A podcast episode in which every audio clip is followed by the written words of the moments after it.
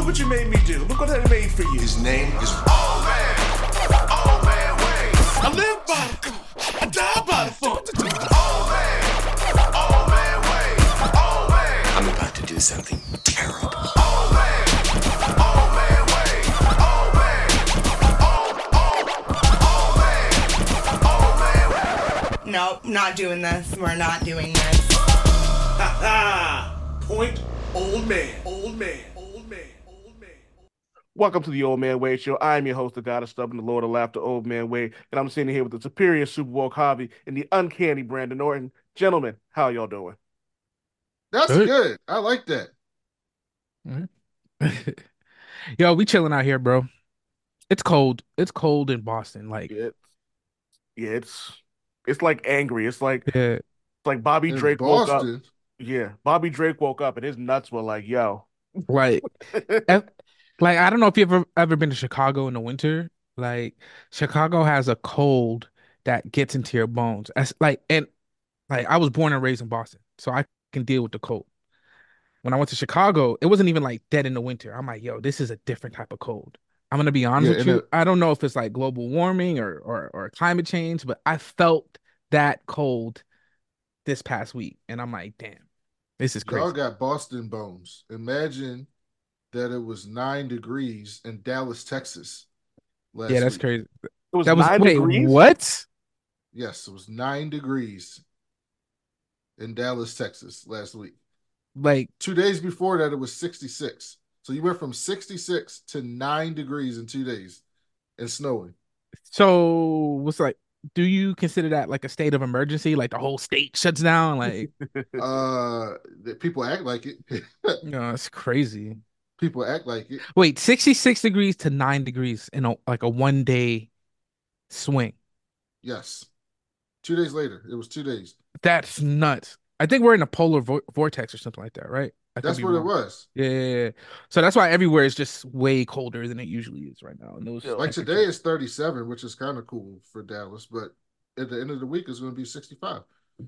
I mean, 37 is is is close to black ice territory. Like that's when I think about Texas, I don't think about like y'all been y'all been dealing with some serious Yeah, because Weather- Texas don't have trucks and I mean they have some now, but like Yeah. two years ago when we had that freeze, we ain't had no trucks, no salt, no snow snow removal, none of Yeah. that. Yo, and I don't yeah. I had mom. I had an ex that went to Coppin State, and she's from Boston. So I'm talking to her one day. She had called me in the middle of the day. I'm like, "Yo, shouldn't you be in school?" She goes, "Yeah." And she was like, "Nah, um, class was canceled." I'm like, "Oh, like word, everything good?" She goes, "Yeah, um, there was there's ice on the roads." I'm like, "Okay, well, why are you why are you not in class?" She was like, "Cause there's ice on the road," and she was like, "They're just not like like we're I'm so used to it, but there was like they're not like Baltimore isn't used to like this kind of that kind of weather." no, that ain't true. It's just that Coppin's cheap as hell and it's in the hood. Coppin is literally in the hood. We call it University of North Avenue. That's fucking funny. You know, you know what I, I I want people to stop doing, right? Like when you see like Atlanta or Dallas dealing with like a what what we consider a little bit of snow, right?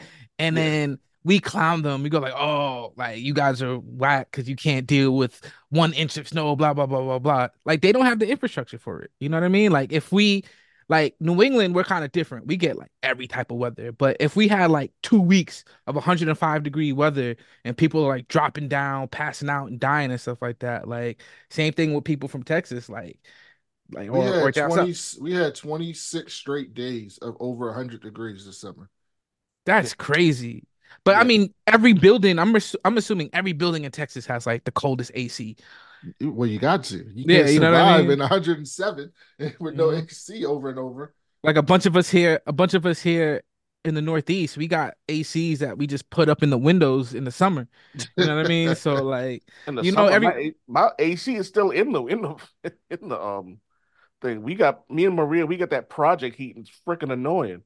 You guys definitely don't live in the projects. You you live in what might have used to be the projects, but I, are are there projects where you live, No, rich man, rich man Wade? Rich man, rich They man. made a joke on American Fiction, which y'all both should go see, but that took place in Boston, and the Jeffrey Wright was like, "Oh, y'all just because they were basically saying he write he an author and they were basically saying he write books that aren't black enough. It was like Yeah. what the conversation he was having.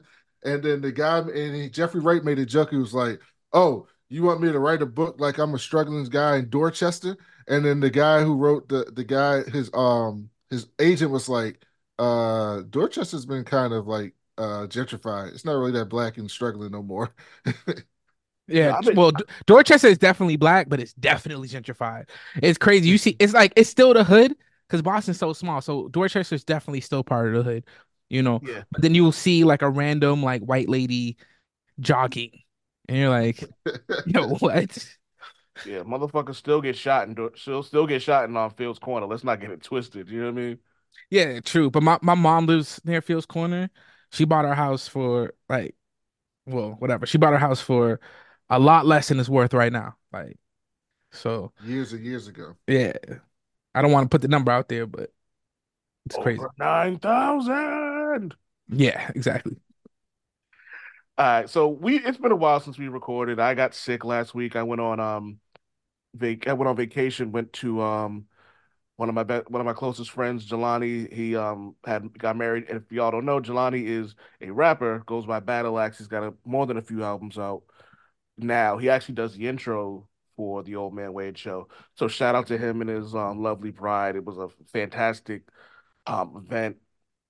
And you know it's good, like getting a hundred people in a wedding alone is dope. Getting over a hundred people to go to a destination wedding, that really tells you the type of person that they are, type of people that they are, excuse me. But anyway, um, since we haven't recorded in a while, we decided uh Brandon had the idea like, yo, we need to do our awards. We need to like talk about all like our favorite things of the year and like our favorite comic book moments and things like that. So Brandon put together a list.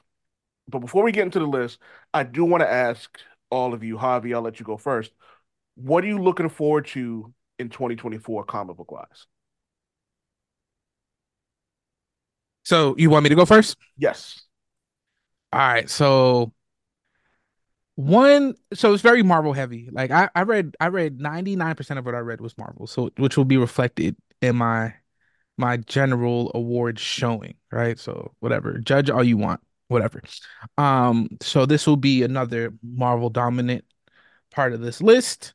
So first will be the Dominion. Um, we've been we've been teased with this being for a while, um, ever since Fall of X, and I think it's even before Fall of X, um, Sins of Sinister. Yes. Actually, um, we first got wind of the Dominion, and if it is what I think it is, it's going to be one of the biggest big bads, and it's one of the thing one of the things that makes me think that Marvel is going to merge a lot of these events, gods, Fall of X, all that into like one giant summer event. And I think the Dominion is going to play a big part in that. So, it ever since um the Age of Krakoa started, when we saw Moira uh travel into the future and die and come back in the past, whatever, it's a long story.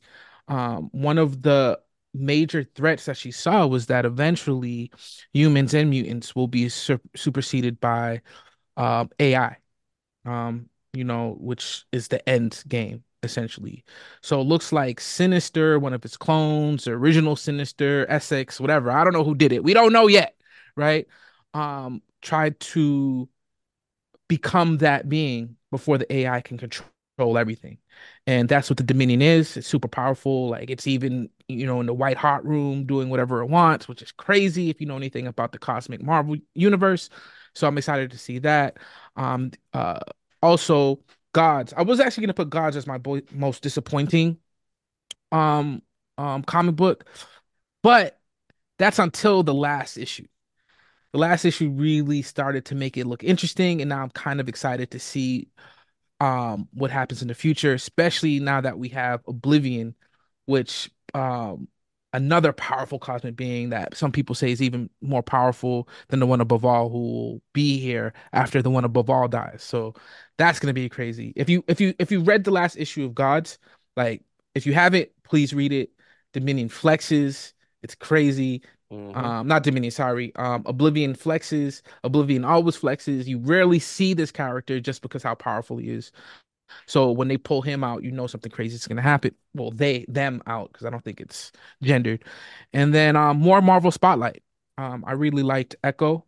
Um, in Marvel Spotlight, according to Kevin Feige, is going to be more um self-contained stories in the MCU, um, concentrating more on characters. I think um, Werewolf by Midnight was also another Marvel Spotlight um, show, which was great. Uh, it gives them a lot of flexibility, and you know, it, it's it's. I think it's it's injecting a little bit more life into to the MCU, um, and that's exactly what it needs.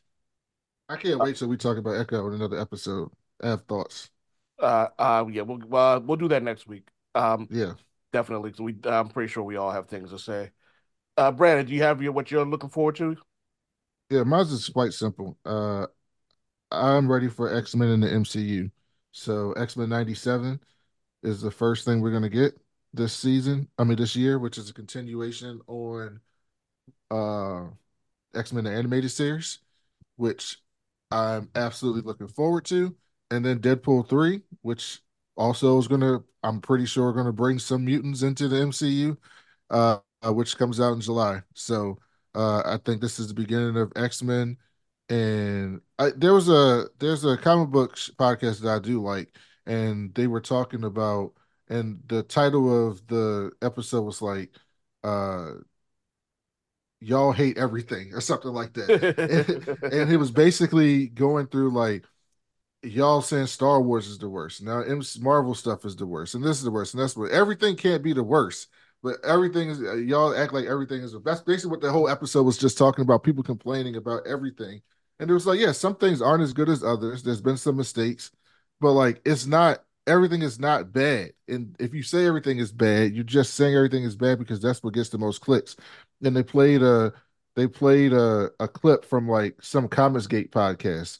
Uh in the on the Comicsgate podcast, the guy the girl was like, uh, you know, I really hate that I can't talk about the stuff that I like because when I talk about the stuff that I like, it doesn't get any clicks. But when we talk about Captain Marvel or this or that, it goes viral. So that's all we talk about. And they basically just gave the game away, like right on their show, just gave the game away. It's like, yeah, I can complain about Captain Marvel all day and my show goes viral, but I talk about the comic books that I actually like and enjoy, and no one wants to listen to it, which means they're not listening for you. They're listening because you're giving them what they want to hear that makes them feel good about their whatever they problem they got with women or people of color or anything else of that nature. And so um, I say that to say the one thing that I think might get everyone out of this I hate everything is mutants. Uh, because I think everyone, even the terrible people, want to see mutants. Uh, Yeah. I, I hope so. I actually have a little bit of a rant on that in um in one of the sections that we talked about that because I agree. It, it, it's getting very frustrating listening to people just like everything is a complaint. And I was actually having a conversation with Valkyrie about our show, and I was like, we could easily do a show, and all we do is just talk about everything we hate, and then lie about the stuff that we hate, and become the comic book version of Fresh and Fit. But that's not what we do. Like, you know what I mean? Like more than like we don't we won't we don't sugarcoat stuff. We don't like something Right. like, yo, we didn't like it. But I refuse to be like those. What are they? What are they called? Red pill dudes? Is that what they are? yeah, yeah, that's what it is. Yep. I refuse to be one of those red pill dudes. Like we could. Let me tell you the problem with women today. Okay. That's exactly what it is. Hey yo, That Brandon, is- I'm I'm sorry to burst your bubble, bro. I love you, dog, but yo, people are gonna complain about the X Men. They are. They It's gonna be- absolutely. They It's gonna be are. too woke. Beast isn't gonna be blue enough. Like, uh, Yo, why is Beast only Horizon blue? yeah, like you know what I mean. Wolverine's gonna be like I don't know, too Why woke. did he? Why did he growl so much? Yeah, why did he grind on Thor's leg? I don't like it. People had a hissy fit when they when um when Deadpool came out as pansexual. I'm like, if y'all are shocked by that, y'all have never read a Deadpool comic in your life. Yo, fact. Like, like, like, um, the Marvels was an objectively. No, no, don't skip it because those because I I'm I'm I'm gonna get on that. I'm gonna get on that too. So All not- go ahead. I Yeah, got go to ahead, go. So for me, the most exciting, the one thing I'm looking forward to more than anything else is easily the I'm not gonna say easily because I changed it about eight times, but Jason Aaron taking over as Ninja Turtles is the most exciting thing I'm looking forward to. Um, initially, it was Wolverine and whether or not he's going to die, but I want to talk about that on a future episode. But I'm going to go with Jason Aaron taking over um, the Teenage Mutant Ninja Turtles because I think this is we're in that era where a lot of writers are getting like their dream job because most of them are around our age or a little bit older, so they grew up watching Ninja Turtles, they grew up reading Ninja Turtles. Um, just like and shout out to Brandon for putting me and Javi on to the Energon universe. And I'm loving it so much because I'm seeing a more adult versions of these cartoons that I used to watch. And it's super dope because everybody who's been writing this understands the the assignment. Reading Cobra Commander, Co- Cobra Commander, God, I, please don't ever let me live that down. Um, Cobra Commander, and it was like Cobra, la la la la la la la. I busted out laughing. I was like, this, like, yep, he understood the assignment, and it's little things like that that make me happen, make me happy. Excuse me. And I think Jason Aaron is really going to bring a lot of flavor and adultness. Adultness. I don't even know if that's a word. Um, Jason, huh? Jason Aaron, I can tell you this that since I just started it, but I'm like 10 episodes. I started from like 28 episode uh, tw- episodes, 20 like 25 issues back. So I just wanted to get a 25 issue head start, and I'm like seven or eight into that. Yeah. So two years of Turtles. Jason Aaron has his work cut out for him. This Turtles book right now is incredible. Incredible. So as great as Jason Aaron is, he's got his he's got to live up to the standard. He's not going to bring the standard. He's got to meet that standard That's dope. that That makes Turtles me even, book. that makes me even more excited because It- after yeah. you talked about it last week, um, after you talked about it last week, I went and did a little research on like what people were saying about it, and people are talking about how like this could be like one of the best Ninja Turtle runs of all time, Oh, and that made Yeah. and that made me happy. So I was like, all right, cool. So like we're we're back at it.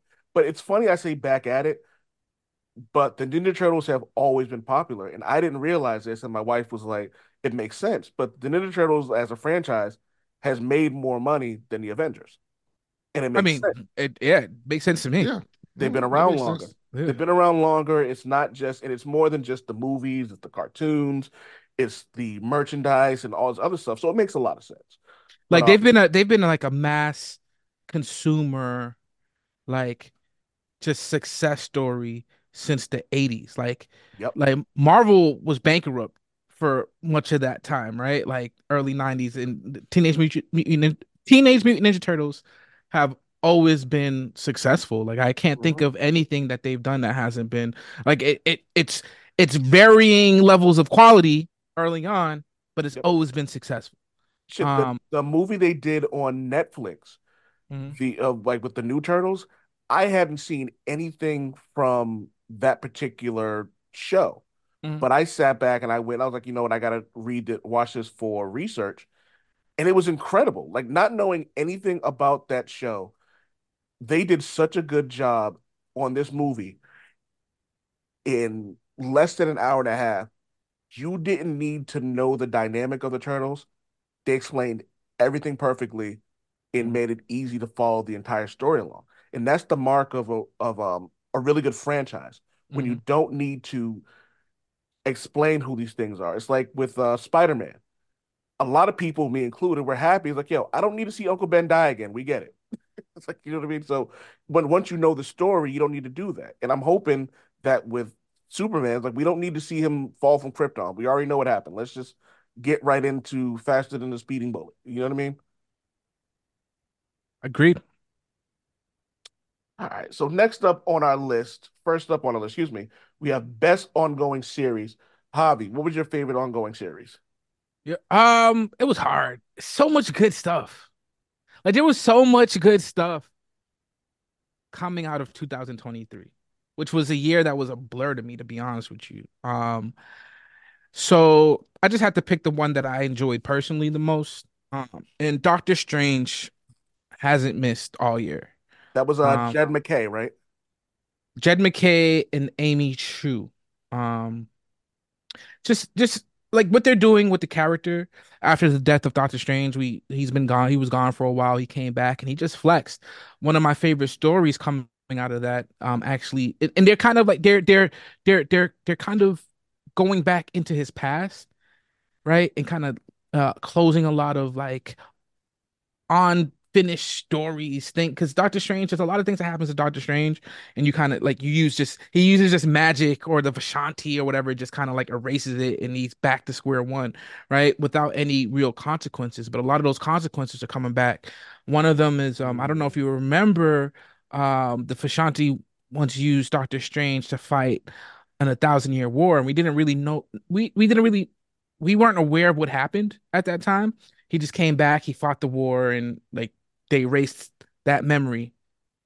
Well, um, it happened, and the Doctor Strange that fought that war came back and just made a mess of everything. And it gave Doc it, it gave us an opportunity to see Doctor Strange just totally uh, at, at a power level we've never seen before. Like he's just been flexing. Um, his his his his romance, his his uh, I'm I'm forgetting her name, bro. Clea. Um, yes, Clea. Uh, that romance is awesome. Um, she's clearly evil, right? But she has a heart. Um, and I just I just love it. I just love the story. I love the family dynamic. I love the the, the artwork. Like it doesn't miss, bro. Like it's it's it's just great. Read Doctor Strange, please. If you mi- like, it's one of the best comic books out right now. Uh, Brandon, what was yours? Uh, Mighty Morphin Power Rangers, uh, Yeah. from Boom Studios. Uh, they, this is a franchise that I haven't thought about in years and years and years, and they brought it back because there've been many iterations of Power Rangers, and I'm sure there's a lot of Power Ranger fans out there, but nothing has hit mainstream like the '90s Mighty Morphin Power Rangers. That's still the Power Rangers to many, many people. And so seeing them come back has gotten me back. But throughout the series, they've integrated other types of Rangers, new Rangers, things like that. And you start to learn those characters. And now we're at a point where they're telling unbelievable stories. People that you would not expect to become Rangers have become Rangers uh, that you remember from the original show. Really? And the story, the show, the, the story just keeps going and getting bigger. And the world is now it's opened up a Power Ranger multiverse, and it's like this big universe of Ranger stuff that, uh, quite frankly, it has brought me back to my childhood. So I've really enjoyed that greatly. Love it. You and you've been you've been um on that for a little bit, not even for a little bit, for a while. So The Yes, Boom Studio Boom Studios doesn't miss. ID like these these non big three studios, IDW. This is this is the second um from both both both of you guys that came from IDW and Boom in this list, and I can't I can't agree more, especially with the Mighty Morphin Power Rangers. I will say this, old man, you're showing your age, and I'm older than you. what I do? So not old man, sorry, Brandon. You're showing your age, and I'm old. See, I'm old. I can't I can't keep track of things. So Mighty Morphin Power Rangers, the OGs, definitely, you know, you know what what I think about in my childhood, right? But there were so many Power Ranger franchises that like made billions and billions of dollars, super successful, and were actually really good. Like, you know, Space Defense Force and all this other stuff, Yeah, all these other, you know. never mainstream big. Oh, they I mean, I, You know I know that? Because when they remade the movie, what they do? The Mighty they- Morphin Power Rangers. You're right. You're right. But none of the kid, none of the kids that were that that were young enough to you know watch Power Rangers at that time were even alive with Mighty Morphin Power Rangers was a thing. So, but I get what you're saying. I get what you're saying. But I, I'm a I'm a Mighty Morphin Power Rangers fan, and I actually like a lot of the other franchises. So I'm a little biased. So So for me, I'm going, and it's funny, you, you both of you guys went with like, you know, kind of like obs not obscure, but like comic characters that weren't like part of like the the big, like, you know, big name ones. And it's funny considering what my pick is, is I'm going against my personal feelings, even though I love this comic book, Batman, Superman, World's Finest. I picked it up late last year and just ran right through it. Like I've it's so fun. It's it's Dick Grayson, eh, Dick Grayson as Robin when he's really young. Like it's so he's so young, he's going on a date with Kara. Uh, he's still got like his super like they're explaining like his um love for Superman as a hero. Batman super jealous about it. It's kind of funny. Uh, it's, it's really well written. It's super fun. It's actually it's really smart too. So you're not getting these like stupid like like you know the like sometimes like you read something it's like it's too inside, you know what I mean, for a book to be good. This was Mhm. it's perfect. It's it's really fun. It's really again smart. I know I said it like three times, but uh Mark Waid did a really good job writing this. And because it's not necessarily in, I don't know if it's in the same universe or not, but because it's not happening in the current time, it makes it that much more enjoyable because they're telling new stories or they're telling old stories, but they're telling them for a more modernized uh group of people. Uh it's funny, it, the art's dope. I got to see the birth of Magog or Magog or whatever his name is. So I highly recommend that. So I'm gonna start off the next section with best miniseries. I'm going with if I'm only gonna pick one, no, I'm gonna fucking I'll go with two. Uncanny Avengers and Predator. Predator series is is exactly what you'd want from a Predator comic book. You're finding out that the Predators apparently have like traveled through time to capture people to bring them to their like planet for like killing. There's this new character. Her name is Thaka or something like that. I can't remember her actual name. I'll look it up. But she's a new character whose family and all the people who were there were killed by predators. So now, now, now she has like a blood feud with them and she's trying to kill. She's already killed the one who killed her family, but now she's not stopping. She's like, nope, all y'all got to go. Everyone, every predator. Uh, her name is actually Theta, T H E T A. Uh, I'm gonna go with um, Uncanny X Men uh, it's also because you know Gerry Duggan's my guy. You guys know it. Uh, for, fan, for people who don't know, Gerry Duggan's one of my favorite writers. Um, and he's been doing a bang up job with the X Men universe.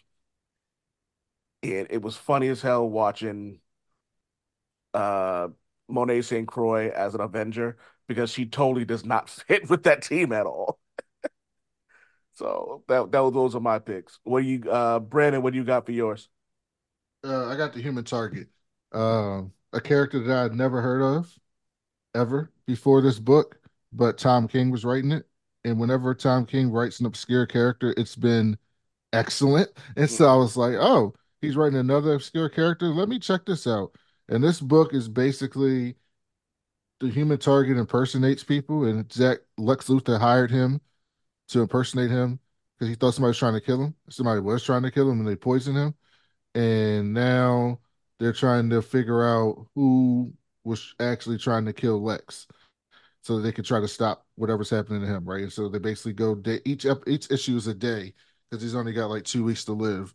Uh, each uh, whatever it is, ten days to live. So each issue is a day of trying to figure out what the hell's happened. And you see violence, you see love, you see anger, you see cunningness. It's like every emotion is throughout this book. It was excellent. That cover art was fantastic too. I actually, um, I, it's funny because after you talked about it on your recommendation, I bought it and just never actually finished the read. So I have it all. I just haven't actually sat down and read it. Uh, Javi, what's yours? All right, hold on. I was trying to do something here. Uh, Ultimate Invasion. Um, like Funny, you Oh, made yeah. me change mine. You made me change Yeah. mine. That was a um like just this scene in particular uh, um the scene in which the first issue made me fall in love right because you know i love the maker i love a good villain and sometimes i like when the villain wins right like you know i'm not sure you know he you know i don't know the way it ended i don't even know if you can say he lost but um the maker was able to bring back the ultimate universe which Mhm. is responsible for a lot of the feelings that a lot of the the mood um um that we get from the MCU, Miles Morales, right? A lot of dope storylines. Oh, real quick, I just want to say that I thought it was really cool that the maker gave Miles a chance to go back to his home reality. I thought Yeah. I thought that was super dope of him. It, I know you know there was some something behind it or whatever, but it was still kind of a cool moment. even if you knew he was gonna um play him at the end of it. But anyway, sorry, I just want to get that out.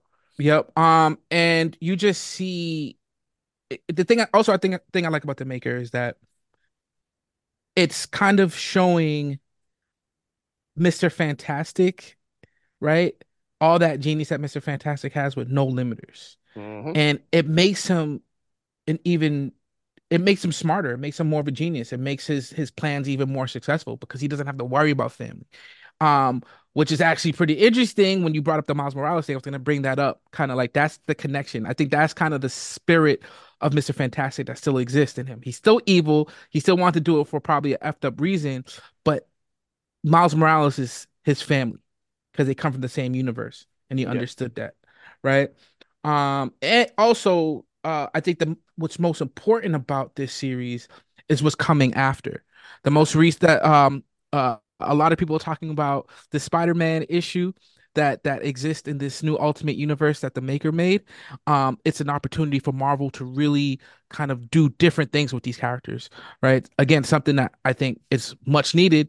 Um, new stories, different takes, um, and it's written by uh, who's doing this? Hick, not Hickman. Who's doing this? It's sick, man. It's Hickman, yes. So Hickman. uh, exactly. So it's being written by Hickman, one of the best world builders in the world, and they're building a new world. So what's there to complain about? I remember when I when I first started that, I immediately hit y'all up like y'all are gonna love this issue when we get when you guys get to the and I couldn't tell you that it was because of the Cabal, but when they got to the Cabal, I was like, yo, this is super dope, and I'm Mhm. I was like I was like I was like I know Javier and Brandon are gonna really dig that. Uh, next up, next category we have best non-big two book. Brandon, what do you got? Uh, Void Rivals. Uh, I really enjoyed Void Rivals. So I always want to try out new books on Image, and you never you never know because sometimes they'll be good and then they just stop it, right? So you like it's kind of hard with Image to get on board with something. But I saw the cover of this book and I was just like, oh, this looks interesting. Uh, and this uh, there's a there's a category later that talks about this, but there's a uh, at the end of the book you basically get a cameo, and I was just completely blown away because I I had not been keeping up with the news, so I didn't know this was going to happen, and I was just like, what what am I reading? Like what happened here? And then I kept reading the book, and the cameos went away, but the story grabbed me, and now I'm into the story, and I and and it's an allegory. It's kind of it's in the universe with the Transformers now, but the story itself is kind of like an Autobots Decepticon uh, allegory to an Yeah. extent uh, of how the people look once they found out how each other looks when they never seen each other before. Like it's very fascinating. And now they're telling this story that's got me invested in the characters, Yeah. uh, not just the surprises. So I look forward to Void Rivals coming out uh, every every every three weeks, every three or four weeks. Uh, Javi, what's yours? So my so my my my selection for not big two is actually gonna be a manga. So it's def like it's definitely not the big two here, right? Yeah. Um, and my my video paused for some reason. That's weird. Um, whatever. Super distracting. Uh, I'm going with Boruto Two Blue Vortex. Um, so I know both of you guys probably don't know what that is at all. Um, it's the sequel to the Naruto series. It involves his son. Um, if anybody knows anything about Naruto, that that that that manga is going on for 20 plus years. Um, it's it's a shonen manga, which means you have the character that's constantly increasing their power levels. Um, it could get a little tedious sometimes if it's not done well. But what they did with this new series is that they kind of I don't know how they did it, but they they made it even more interesting. Like the character development, everything was it was never affected by the tedium that you usually get from these Shonen Jump um books.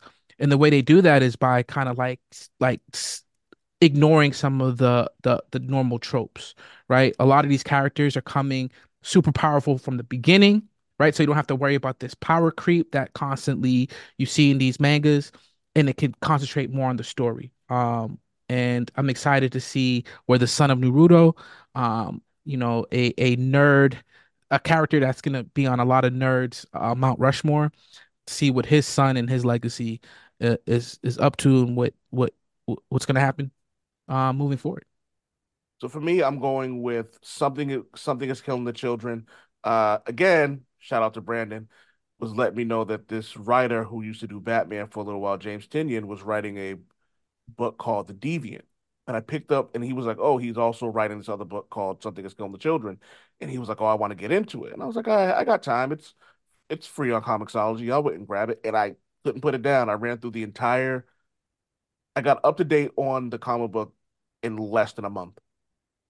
I was like, this is this is absolutely amazing. It's a comic book about what monsters are, how they're created, the people who people who are charged with stopping them, the like what they have to do and and how it gets really disgusting. And I think that the main character, Erica Slaughter, I truly believe that she's gonna end up becoming one of the greatest comic book characters of all time. She's ruthless, not ruthless, let me say that. She's cunning, she knows how to fight. She has a really tragic backstory, which which everybody loves. Uh, she's got a kind heart despite all of our stuff going on. And in the very last issue, we see her just like lose again. And her, and I don't want to spoil anything because I really do believe that people should go read this particular title. But the point of her doing something was taken away from her, and it was it is causing her like even more pain. So now she may have to go do something that she never wanted to do, and it's it's an absolutely fantastic series. It's I honestly think it I almost picked it as my comic book of the year, but I was trying to make sure that I picked different things for the uh, for the list. But this could have easily been my favorite comic book of the year. Uh, best DC comic book, I'm going Superman by Joshua Williamson. He he doesn't miss. Joshua Williamson doesn't miss. Just that's really all I gotta say. He's doing. I, he's not doing Transformers. I think he's doing Cobra Commander, and I think he's doing Duke Yeah, as he's not well. Cobra Commander. And I think he's doing Duke as well. And both of those comic books have been fantastic. But what he's doing with Superman has been has been, pardon the pun, super fun. He's turned Lex Luthor into um, a de facto hero, but Lex is still an arrogant ass. So you can kind of tell that this is not going to go the way he thinks it's going to go. He's like helping Superman from jail. Superman is in charge of LexCorp, which I think is now called Supercorp. Uh, Lex's daughter is back, and she still has her the three little brainiac indentions in her head.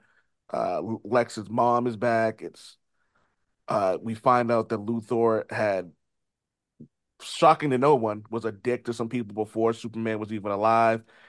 He kept some people captured, and like there's a whole group of people like just specifically designed to try to kill Lex, and they're just as smart as Lex, if not smarter. Uh, absolutely, and oh, and it's visually stunning too. You're getting new characters out of this as well. It's it's great. So that's mine. Uh, Javi, uh, DC comic book of the year. So I didn't read I didn't read a lot of DC books, like I admitted in the beginning of this. Um, but the ones that I did read were actually pretty good. Um, so Deceased War of the Undead Dogs. So the Oh, Deceased series has been going on for quite a while. Um, even before 2023. I was avoiding it because I thought it was just a copy of Marvel Zombies, and I couldn't have been more wrong. Um, it's just a great book. It's it's it's I I I, I usually enjoy um DC Elseworlds books. Um, and this one, you know, sometimes they make them a little dark, a little too dark. Um, but this made sense. Um, a lot of characters that you normally don't see take the lead were able to take the lead. Um, a lot of the younger characters, um, uh, what's what's Superboy's what's, what's Superboy's name? What's Superman's son's name? John. John. Yes, John was a standout character in this book. Um, we got to see some crazy, crazy scenes. Mister Miss Lick as a zombie is probably something that I'll never ever forget. Um, and it really just was an exciting, fun book. Uh, and they I can't gave- recommend it more. I can't recommend it any more than I, than than anybody else. Two things that made me laugh. Um, Guy Gardner talking shit to Darkseid. bro. uh, and not and not any dark side, Darkseid with the yellow lantern ring. bro. Like that's crazy. Like the the the, uh, the things that happened in this book. I mean, any you pick any one of these characters and put them in the normal DC universe, and they're taking over. Period. Yeah, uh, and the evolution of these characters, and I don't know if you read the spin-offs, but uh, there was one with Jason Todd where he was training a young a group of um kids in Gotham because he because uh, they they had to leave, Mhm. and they were being trained by Cheetah, Bane, Deathstroke. Uh, what's Raven's? Uh, what's um Deathstroke's daughter's name? Um, Terra. Right? No, what is her name? Rose. Oh, his his, his actual daughter. Yes. Yeah, Rose and uh Jason Todd, and they were all training him. And what ended up making this so great was even like the hardest of the villains were like fell in love with these kids because like they didn't have anything left. Mhm. And so when you in like wasn't Bizarro, it was uh Solomon Grundy was there. It was super cool. So even like this the stuff that came in between that was so fun. There's another crop. There was another part of that where one of those side comics where there was Zombie Kite Man, and Damian is flying the invisible plane while Supergirl and John Kent were flying, and it ran right into Damian Wayne into the invisible plane, and it was like Kite Man, and they all just laughed. uh, Brandon, what was yours? Well, to be quick, it was Superman. Everything you said. Wow, I was. You know what's funny? I was certain you were gonna go Nightwing. No, it was Superman. Yeah, like I, I couldn't believe how much I really liked that comic book either. Like the it's it's been great, in the creating new characters has made it um even better. And also watching like Superman, and it's still connecting to the uh Action Comics as well. So it's not like we're just getting like comic books without a without a connection. So I, I they're doing a damn good job over there with Superman. Uh, best Marvel book, Brandon, you go first. Uh, X-Men Red. Uh, Al Ewing is a master.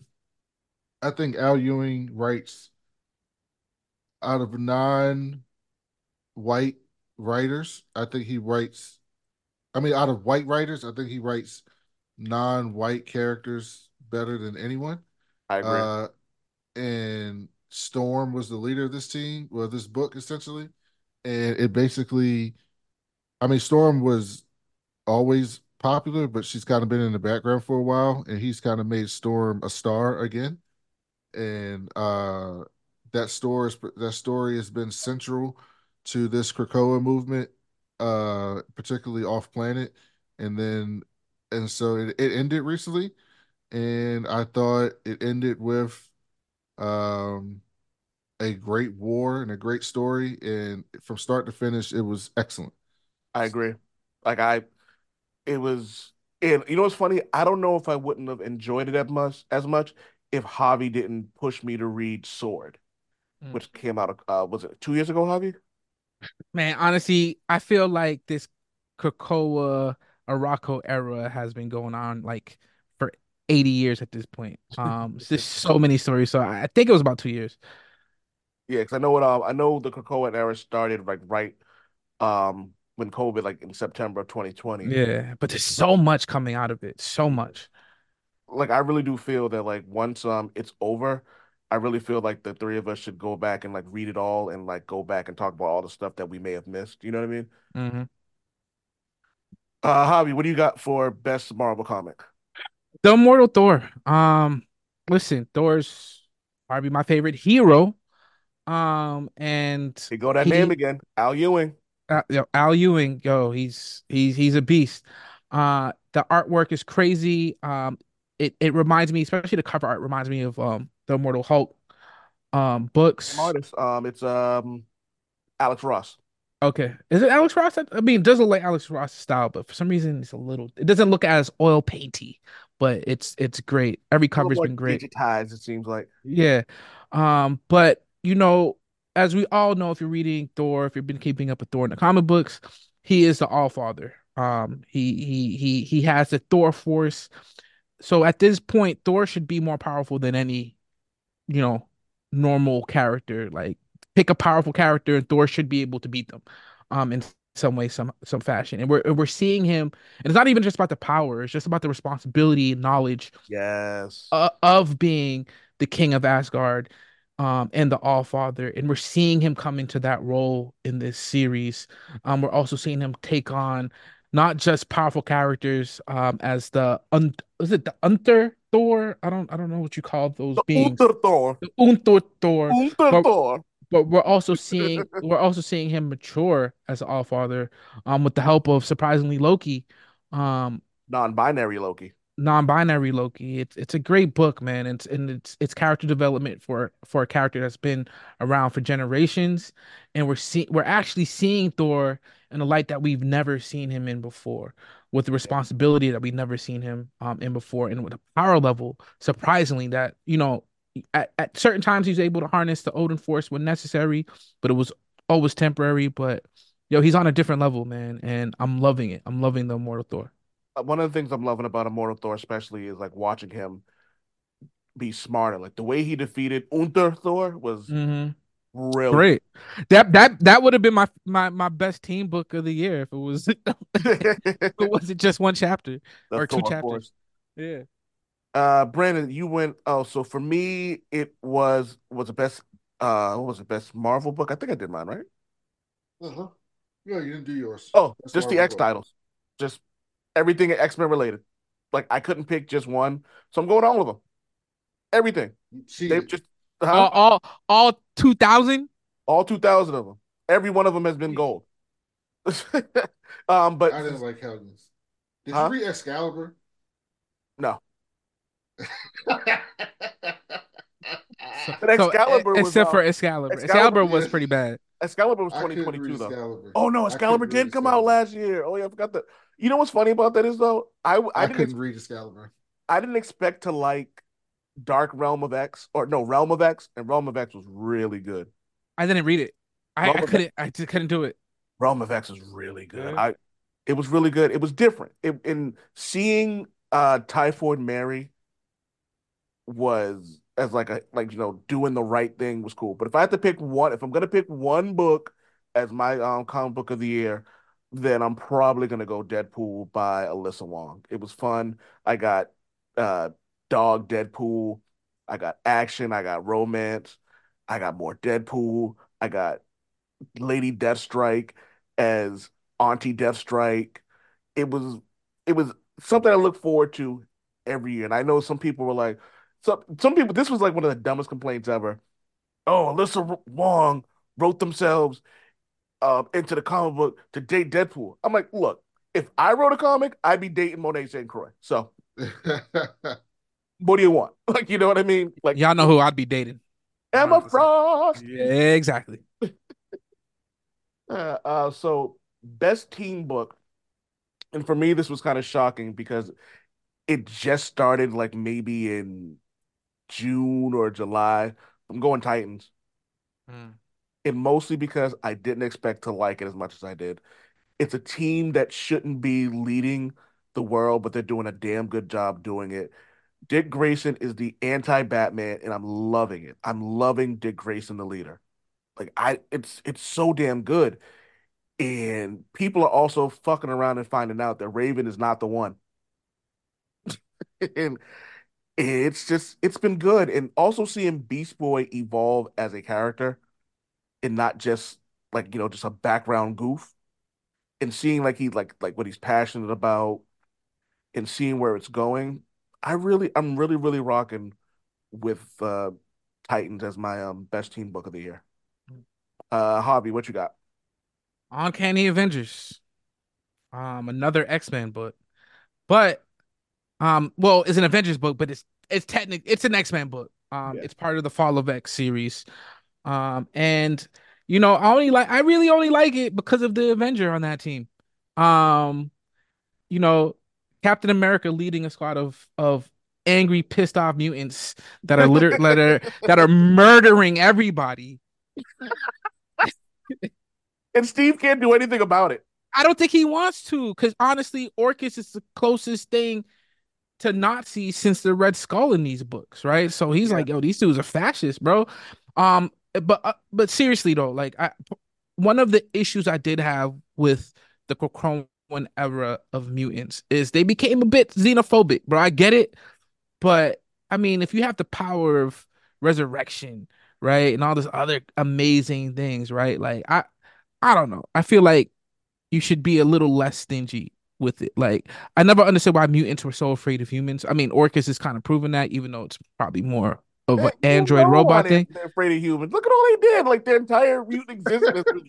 yeah, but look at look at what, what what certain mutants have done. You know what I'm saying? Like it's I mean, a, a human can't destroy a whole city with a thought, you know? Like I get it. Like I I get it. I get it. Nobody's right in the situation. I don't know. I don't know. I've met some thoughts in my days.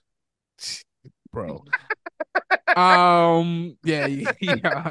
Definitely definitely run a city with a thought. Now, see this is hard. what Um are you talking about? Um, entire wars have been fought over thoughts. Yo, facts. Um, horrible. So this is definitely not a red pill red pill show. So just so y'all know. Um, but hey, hey I- dudes can be thoughts too. Let's not even act like. Let's yo, not- facts. what did um Ludacris say? Hoes don't feel so bad and blue because most of us niggas is hoes too. Hundred percent. Um. Sorry, sorry about No, but no, but I, I like the wordplay. But I think that you know I always look at like what I assume would be the consequences um moving forward from these storylines, and I feel like you know af uh, the Uncanny Avengers will be one of those um moments or teams that will kind of force certain mutants to understand that they need they need humanity. They're part of humanity. You know, they're augmented. They have the X gene, but they're all in it together, bro. When when Galactus comes to poop all over the planet, like you know, it'd, it'd be good if you had a team of mutants and human superheroes to deal with it. And I think that this is the beginning of that. that. Uh, Brandon, what's your uh, team of the year? Uh, it was probably- X Men. it was X Men Red, and I already talked about it. Look at, like yeah, that's what it was. I'm not changing. That's what it is. All right, next up, most surprising comic book. Brandon, you go first. Uh, mine was Poison Ivy. Ah, Uh, you've been you've been you've been heavy on that, and I'm not gonna lie, I'm probably gonna start that next week, just because I of had- on your recommendation. And I hate saying these words, but Brandon was right a lot in 2023. I'm not right often, but I've been right a little. I've been on Nah, the nah, street. nah, nah, nah, Nah, nah, nah, nah. Give you be- yourself some credit, dog. You were right. Nah, In nah, nah. comic You've been on book, street. dog, comic book wise, you have been right a lot this year, Doug. See, and and I, I'll go beyond this year, yo. Like you've introduced me to a lot of books. For real. Here's the thing. There's a difference between me and old man. This is where his Lord of Stubborn comes in. All father Because stuff. all father is stubborn. Because old man does not like often getting other people's opinions. He likes to form his own opinions about things, which is good. But I am very much the same way, except when I find people who constantly give good opinions, then I go, okay, I'm gonna like consider that. Particularly when people are looking at a variety. I it started about this when I was in the movies, right? And I was and then after I found people who was like, even they didn't like everything I liked, the way they discussed movies made sense. They were using logic. I was like, oh, okay. Like this is somebody that can when they recommend, hey, you should go check this movie out, and then I check one out, then I check the next one out, then I check the next one out, and I'm like, oh, these are good movies. I'm like, oh, okay. I may not like everything this person likes, but I can see their logic when they're telling me check this movie out. So I'm gonna check the movie out. So I found that with some comic book people. I found some comic book people who are like talking about because everybody, you know, it's easy to pick up Spider Man or pick up X Men or pick up Batman. You just pick it up. And you do I have a rant right? about Spider-Man later? but with these other books, oftentimes no one gives them a try until you hear some some buzz about them. You hear someone talking about them, and even Mhm. sometimes they don't get buzz, but specific people out here say, "Hey, this book's actually really good. You should check it out." And I heard someone say, I forget who it was, but they were like, this Poison Ivy book has no business being as good as it is, and it was already like eight issues in, and so I was just like, because they because they they were describing it, and they were like, it was only supposed to be a six issue miniseries, and then people liked it so much that they extended it to twelve, a maxi series, and then they just made it an ongoing because people were loving it so much. And then I was like, oh, let me check this out. And I started reading it, and I was like, I usually don't like villain. And then the last thing is, I usually don't like villain books. I don't think villain books generally are good. But this Watch your one- mouth. eh, eh, just what it is. But, but this one was interesting. It's and as a political person, it's very fascinating because it's a clear allegory on the far left. It's essentially Poison Ivy's character is essentially a leftist. She's super into climate change. She's excuse me. She's essentially a PETA nut job, right? Like she's so hard into protecting the planet and plants that she's like, well, fuck the people then. I'm like, I'll just kill. I don't care about the people. I gotta save this tree for these people. Right? Like she's so hardcore to in her beliefs that like anything less than perfect is horrible and the devil. And then, but this book shows the consequences of that thought process, and then how someone can still be very, how someone can still be very principled and be very progressive, but add some reality and and stuff to that thought process, and then what you can accomplish when you do that. And that's what Poison Ivy is essentially about. Yeah, that's um Eve Ewing writing that, right? I uh I think it's Eve Ewing. Actually, I got it right here. Let me see. Who's writing Poison Ivy? Uh no. It's uh I think it's G. Willow Wilson. Yes, yes, yes. It's exactly what it is. G. Willow Wilson. G, thank you, thank you, thank you. It is, yeah. The creator of the one of the co-creators of uh Miss Marvel, which was almost my uh, mini series of the year, mind you. Uh, Javi, what was your most surprising comic book of the year? So most surprising comic book of the year is I don't know if anybody's reading this. Right? I, I don't even know why I started reading this, to be honest with you. I like I, I love Silver Surfer, but um Silver Surfer Rebirth um has been really fun, bro. But it's it's obs- it's a bit obscure, even though it's a Silver Surfer book. You could look I think most people look at the artwork and I'm like, I'm not reading this. This is some like one-off crap, but it has a really crazy story. It involves time travel, it involves Thanos, it involves um Oh, You know, that's this- why you're reading it because Thanos is involved in this. no, but it's great, bro. It's it's it's it's a really it, it, reminds me of classic Silver Surfer. Like like like back in the day when it was just really like just like it, um what's his name? Jack, Jack Kirby. Like it, it reminds me of like that era of Silver Surfer, but they're mixing it in with the modern versions of him.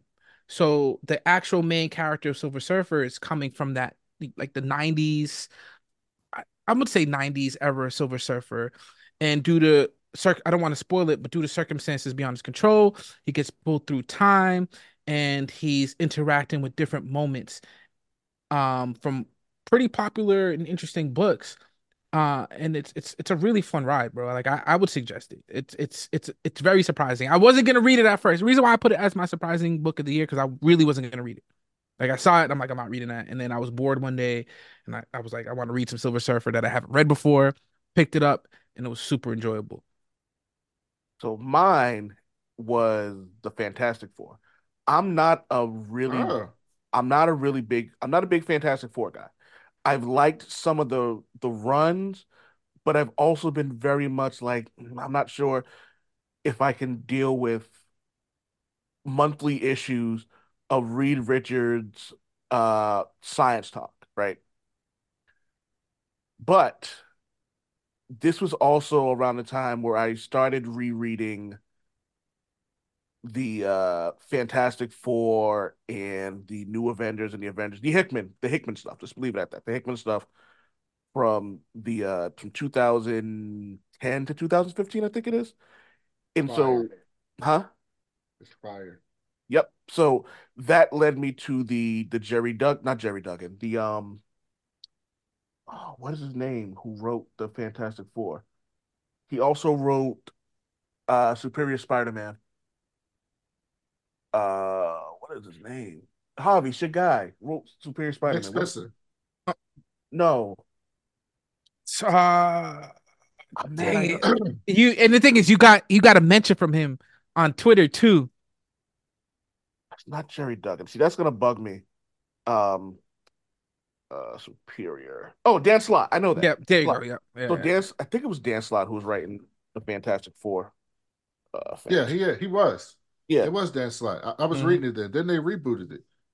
yeah. So then I was like, all right, well, I want to know what's going on because I really enjoy reading the stuff about like Ben's new kids, and I was curious, like, oh, what are they gonna do now with this? So I was like, all right, you know, I'll give it a shot. And Ryan North has created the most fun Fantastic Four comic book ever written. It's it's redoing things with his powers that are just silly but fun. Like he was fighting the uh, female Doctor Octopus, and he put his hand behind his back and used his fingers as tentacles, and I was like, "This is hilarious." That was that was actually I, that was actually interesting. That uh, you know I, you know what's funny, old man. I'm probably more of a fan of Fantastic Four than you are, which is probably why this is your surprising book of the year. But I'm not really enjoying this version. Not to say it's not bad, right? But it's the Fantastic Four. Like it's not the Fantastic Four that drew me in. So Yeah. this Fantastic Four fo- is focusing on family. It reminds me a lot of like the six. Like it, and it's a good book. It's a it's a really good book. But for me, like I like when the Fantastic Four are like out there, you know, like out right now they're chilling in New York, right? Like In They New have to York anymore. They're in Arizona. oh well yeah, they're not, they have to move because people hate you know what I'm saying? Like it's it's really family oriented, it's really like it's really connected. It's it's more real, it's it's less cosmic and more fantastic. And I can see why I'm people a huge Fantastic Four guy. I Yeah. went back and when I first got back, I read comic books when I was a kid, then I stopped for a long time. And then when I got back into comic books, I got Marvel Unlimited, and I went back and I said I want to read Fantastic Four from the beginning, and I want to read X Men from the beginning. And I went back from the '60s and I started reading that, and I love the old stuff. Mhm. And I love, and then Hickman's Fantastic Four is just like my coup de grace. Uh, but and in this story, is this the one where like Ben and uh Alicia were in that town that had all the Doom bots and stuff? Mhm. So that Is was that- uh, this, this one? that was reading um that was reading too. Uh, Ben and Ben and um Alicia kept having the time travel thing. There, like the day kept going back to like Oh yeah, the day kept going back over and over again. Yeah, and then Ben and then Reed and Sue were in the town with the Doom bots, and I was reading it, and then I just kind of like fell off. I don't know why. I th- I think Dan Slott stopped writing it. Didn't he? They switch writers. yeah. So Dan, so the one you're talking about is the one I'm talking about. That was um Ryan North who's writing it now. Oh, Yeah. okay. and I think that's how You hit the nail on the head on exactly why I like it. It's Mhm. more family oriented, and I like Yeah.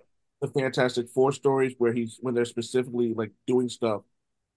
It's something about superheroes doing normal things, and like just seeing them like uh in the most recent issue, Valeria and um what the hell is their their, is their son's name?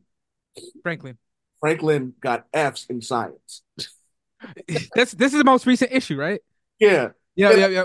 I was like, yo, this is absolutely great, and it's and I love it because it's it's fun, but they still have like this. There's still the science aspect of it. It still makes me very happy that you know what it is, and I think I said this when we were talking about the the Ninja Turtles. I really appreciate when a writer understands the assignment, and they did. He was like, we want to see some goofiness, we want to see some this, but we also got to make sure that the Fantastic Four are still scientists. And one of the things that they did was make it a point to remind people that Susan Storm is an actual scientist. So I thought that was dope. I will say this though. Doctor Doom as a T-Rex was something I never knew I needed. Yo, that man, you and you you you told me to read that issue, and I just can't. Like, don't do that to Doctor Doom. But that's my that's my own bias. That's my own that's my own bias. It's so stupid, but I love Yeah. the second of it. Uh, did we all go with our unexpected picks? No, uh, Brandon, you didn't give yours. Actually, I think I was the only one who gave mine. Brandon, what was yours? Uh, no, I did my surprise. It was Poison Ivy. Oh yeah, yeah, yeah. Uh, Javi, what was yours? Sorry. I did my surprising too. Oh no, I didn't do my surprising. Sorry. Um, did we? s- Oh, we skipped it. We went a different order because I think you, we just did underrated, right? No, we just didn't. no. Last one we just did was just team books. Now we're doing most surprising. Oh yeah, you said Silver Surfer. Yeah, yeah, yeah. Yeah. My bad, my bad, my bad. So, okay, that that just confused the hell out of because I'm I'm following the list and I'm like, wait a minute. Yeah. So next up is most disappointing. Uh, Javi. What was your most disappointing? Um, Dark Web. That shit was awful. It's just it was just a really bad comic, bro. Like I just I I it it, it I don't even know what the only thing I read because I was I was reading uh you know Venom. I read Venom. I'm keeping up with that story. Um, as as convoluted and crazy as it's been getting.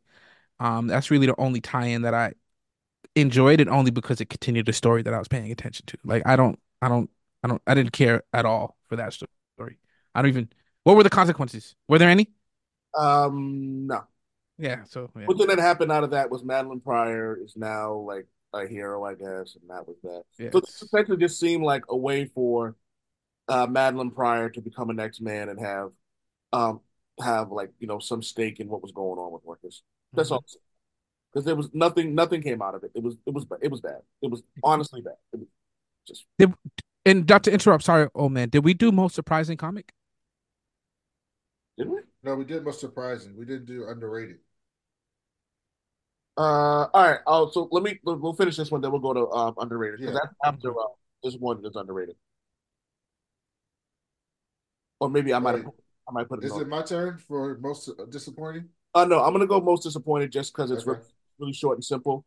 Um, DC Knight Terrors was absolutely underwhelming, but the funny thing was the side books were really good. The Green Lantern um, Knight Terror book was hilarious. Watching someone who's supposed to be scared, who's supposed to be scaring Hal Jordan, running from Hal Jordan, was great. But the rest of that was booty meat. Uh, Brandon, go ahead. Uh, I hate to say it because my favorite writer of all time is writing it, but it's Marvel's Gods for me.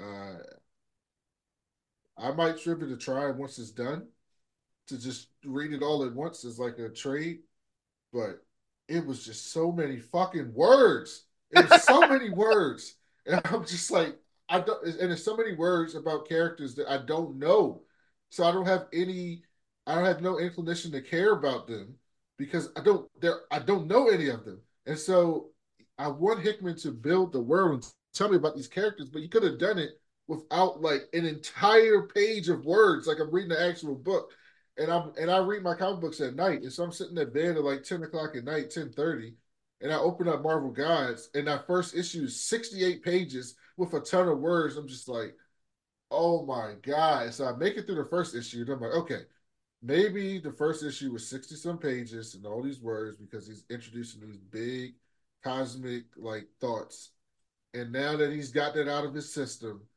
gonna be good. And then I get issue two, and the first, the second page, the first panel, the thought bubble is like this big. It's like four or five paragraphs in one thought bubble, in one bubble. And I was like, I, I can't do this. I can't. I cannot. I don't. I don't even know if it's good. I just know I was bored and falling. To, I couldn't keep my eyes open because it was so many words. And so I'm, I'm going to give it a shot once it's in full trade paperback. But man, that disappointed me. I, I forced myself through it because Brandon, we talked about this before. I think we had the same opinion. Like it, it, like I agree with you. Like it just, it was, it was, it was a lot. And and it's, it's a comic. It doesn't come out. It, it comes out, uh, pretty infrequently.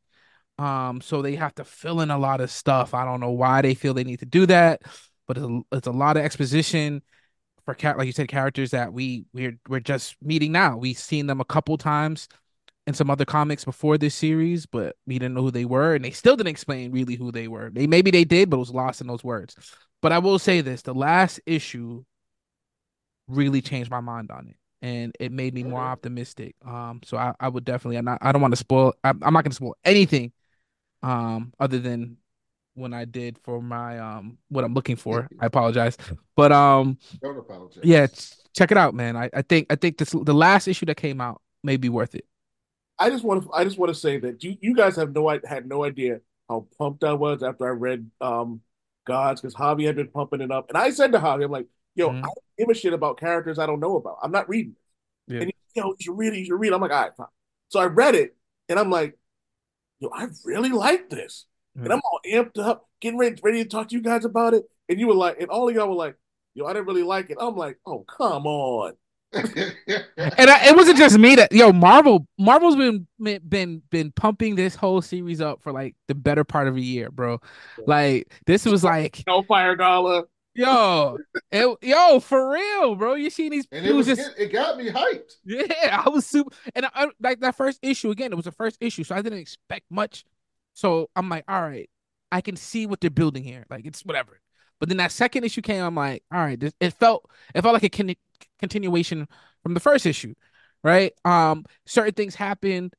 Uh, when we find out who that that main villain was in the beginning. Again, I don't want to spoil it. It was, it, but it's it's it's pretty cool. Um, the the the type of power scaling and stuff that we can see and the, the potential for this book is amazing. The potential for changing the cosmic um um fabric of Marvel is pretty dope. And other books are dealing with things like it's, it's um in particular Mortal Thor, um the Dominion stuff and Fall of X. I feel like that can play a part in this whole gods thing. Um if they decide to do that, which I hope they do. So I think there's a lot of potential in it. And again, that last issue is pretty dope. I'm gonna say it again. I just thought it was funny. I'm reading this, and I'm like, let me find out they just recreated Tony Stark and gave him magic. That's all he is. The crazy thing is Yeah. old man liking a Hickman book that I don't like. Yeah, it's it is. just amazing. It's it's so funny. Um, and and Hickman, bro, his world building is crazy. He and they, he he writes a lot, bro. He But he then writes a I mean this is this is in 2024, but I'll just say this as an aside. And then Hickman wrote Ultimate Spider-Man, and I was doing backflips. yo, it's a, it's to, to quote you from the text message. It really is the like the best comic.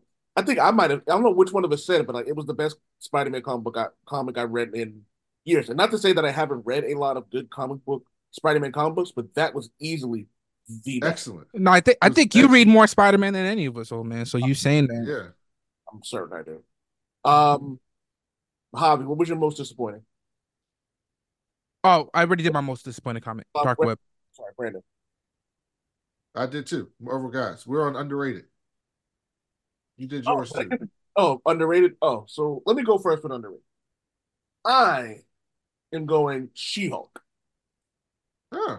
My really? Rainbow She-Hulk by Rainbow Rowell is it's it's oh God, it feels so much like imagine if Sex in the City was good. Sex in the like- City was good. I, I, dude, I've been trying like like Valkyrie will watch it like Forced time, I should say. Forced time. for it's good for its time. But like, okay, so let me put it like this: it's Sex in the City with punches. Like it's Huh. it's really, Really? good.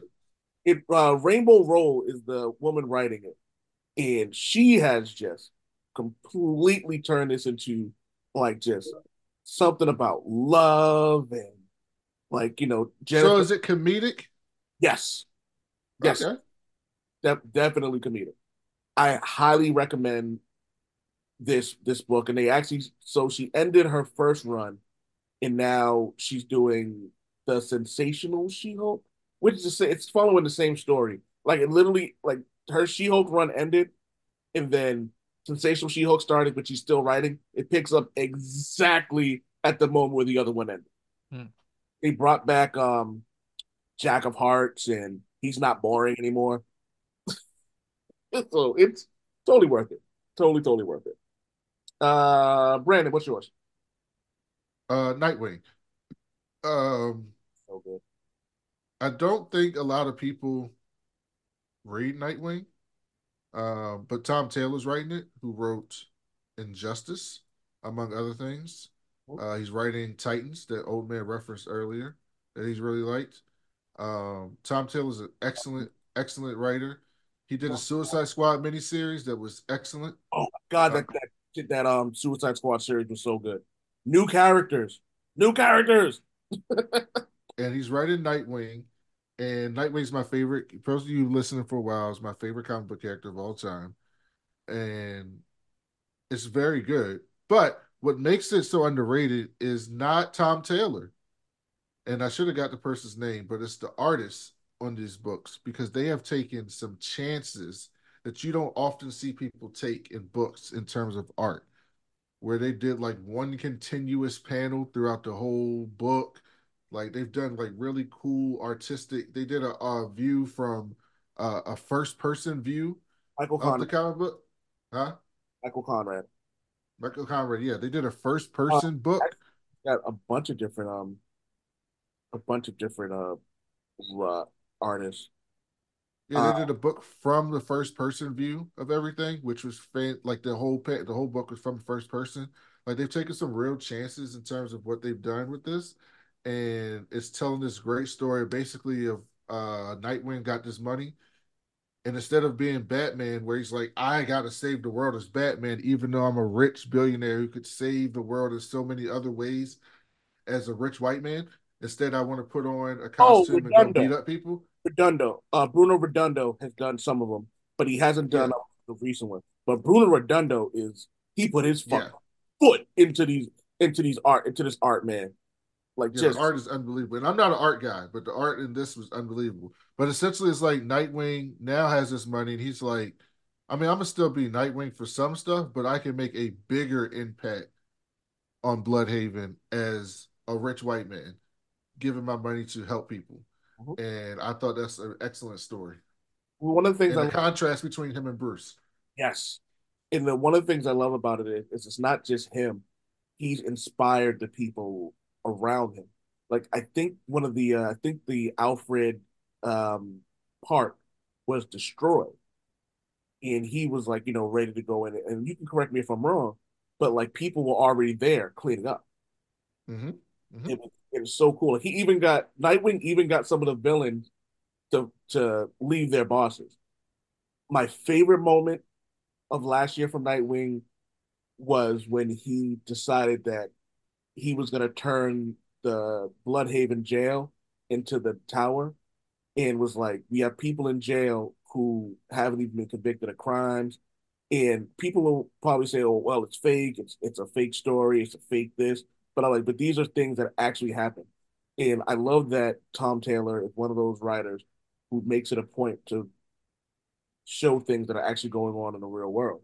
And so he's really he's really been putting his foot into a lot of things. And I've seen a lot of uh, you know, the the idiots who are going, Oh, well, like, you know, he's so so woke and so this. I'm like, yeah, well, guess what? Tom Taylor um won a bunch of won more awards for his writing this year too, so suck it. More proof that Batman's a horrible superhero. And Tom Taylor's the same guy, those same people dick lick for Injustice so much that they made Zack Snyder's whole movie universe based on some facsimile of that world without establishing.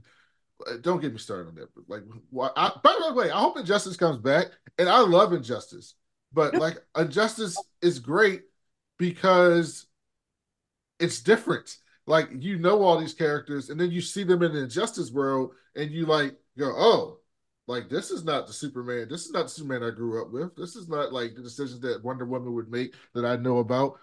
And then you then Zack Snyder takes that universe, does not tell us about Superman or Batman or people we want to know about, and then just thinks he's gonna give us injustice. And this is like super dark and dreary and whatever. So Tom Taylor wrote that and y'all loved it, but now he's writing Nightwing with the same type of messaging, just in a different format in his woke. But you know what else was great about Injustice? They gave you an explanation to why that. It wasn't just the stuff that happened. Exactly. It was like like Wonder Woman's influence was that. And you're like, why is Wonder Woman evil? Then you find out that the first person she meets and the first person she falls in love with is fucking a Nazi. so like it makes sense. Like so so like it's it, yeah, we we could have a whole conversation about about the, the stupidness of it. Uh underrated, Javi, what do you got? So I I I I switched these by accident. So my most surprising comic, I t- I said that was Silver Surfer. That was actually supposed to be my underrated comic. So I'll do my most surprising because I think you know technically could mean the same thing. Whatever. Um, Incredible Hulk. This new Incredible Hulk series has been fantastic. Um, I I didn't think like we we saw horror aspects. We saw the Hulk move back to his original horror aspects, and the Immortal Hulk which changed to Spaceship Hulk, and now we're back to horror aspects, and they took they turned the dial up to eleven. Like this joint is crazy. Um, if you were paying att- attention to Hulk at all during um the space the Spaceship Hulk series, you understood that Bruce Banner tortured the Hulk um by turning him into just a, pretty much a vehicle for his um inner persona. Um, and he's getting that back in turn. The Hulk has decided that, yo, listen, and I didn't even know this was possible. The Hulk was like, listen, I used to make it so the transformations didn't hurt you, but now I'm just gonna rip out of your body. You're gonna feel it every time. And also, while I'm the Hulk, I'm gonna be torturing you the whole time. So like it and it's it's crazy. It's it's it's it's it's a very very dark dark book, um, but it really fits. Um, it fits the Hulk so well. Um, I I I don't know if we'll ever see this type of story, um, in the MCU, but maybe we will see with some um, we'll see in some of those MCU spotlight movies. We might see a darker version of the Hulk. I don't know if that would work with Mark Ruffalo, but whatever. Um, this book is awesome. Read it. I want an animated. I think we just. I just want some animated Hulk, man. I just, just want some like the uh the Hulk versus cartoons were pretty good. Like Yeah, I like we finally got to see Wolverine cut loose, pun intended. Um, and like use it, really uses claws on something more than just like robots and doors. Mhm. Um, he got into um, Hulk was actually in a issue of Wolverine, and I didn't realize like just how ruthless he had become, and I was like, yeah, yeah. And you had been telling me again. You kept saying, "Yo, yo, Mark, you you're really gonna look." Well, you say "old man," which is weird. Yeah. Um, you've known me longer as Mark, but you call me old man. Like, yo, old man, I think you're really gonna like this Hulk series, and I never got into it. But Mhm. No, this this this new one, this new one, it's it's it's good, man. It's it's really good. it also helps that I'm doing a reread of Immortal Hulk, which Mm. gotten so much, which continues to be one of the best comic book series ever. But again, you go. I think if you if if if you're new and you want to get into the Hulk, if you want to get into this series, I I would suggest doing what you're doing. Um, read Immortal Hulk, read Spaceship Hulk, then go to this because those stories they're different but they're interconnected. Like there's no like the the consequences carry over um from series to series in a really um you know intuitive way. and you're finding out that Bruce Banner actually is the real monster here. Bro, right? He's the victim now, though, I'll tell you that. What goes around, goes around, goes around, all the way back around. Uh, best new book, Javi. Best new book, and I honestly, this if we had like a, a book of the year for the Old Man Wade show, Bald Black Nerds, I think it would be this one. I I, I think you guys would agree. But um, I give the shout out to Brandon for introducing both of us to this. But Void Rivals, like, it's such a good book. Um, hold on a second. Um, Kirkman is writing it. And Uh-huh. as you know, Invincible is one of like our all-time favorite books of all time. His ability to create worlds is awesome, and the fact that he's creating a world within an existing IP, um, the Energon universe, I think that's what they're calling it. Um, you know, we're seeing, and I, I don't know if you got, I don't know if I I explained this to you guys, but like I'm an old school transform Transformers nerd, like like the movies, like the original the original movie, um where where Optimus Prime dies. a lot of and, and it it builds it kind of builds a universe around the Transformers that we didn't see before. And seeing some of these characters show up in these books and it makes sense. Not to mention the story that the book's actually about, the Void Rivals, like that, that like the, the allegory towards like racism and and and political dysfunction and you know I, I sometimes i'm afraid of these books because i feel like people like look at these books and they connect it too much to the real world. Like like you know they i'm not a big believer in illuminati and all this other stuff but within this ecosystem within the story of void rivals it works um it's it's it's a beautiful beautiful story. Um beautiful art. The two main characters are great. They're they're they're they're totally different but the same right? It makes sense if you read the book. Um and i can't wait to see like i could see this as becoming the next invincible as far as world building and storytelling and and and the story continuing over time in a way that makes sense. It's exciting. I truly believe that um when we do this next year, I think that we're gonna be talking about how like the Energon universe completely came over and like crushed the building. To be honest, Yeah. It's crazy.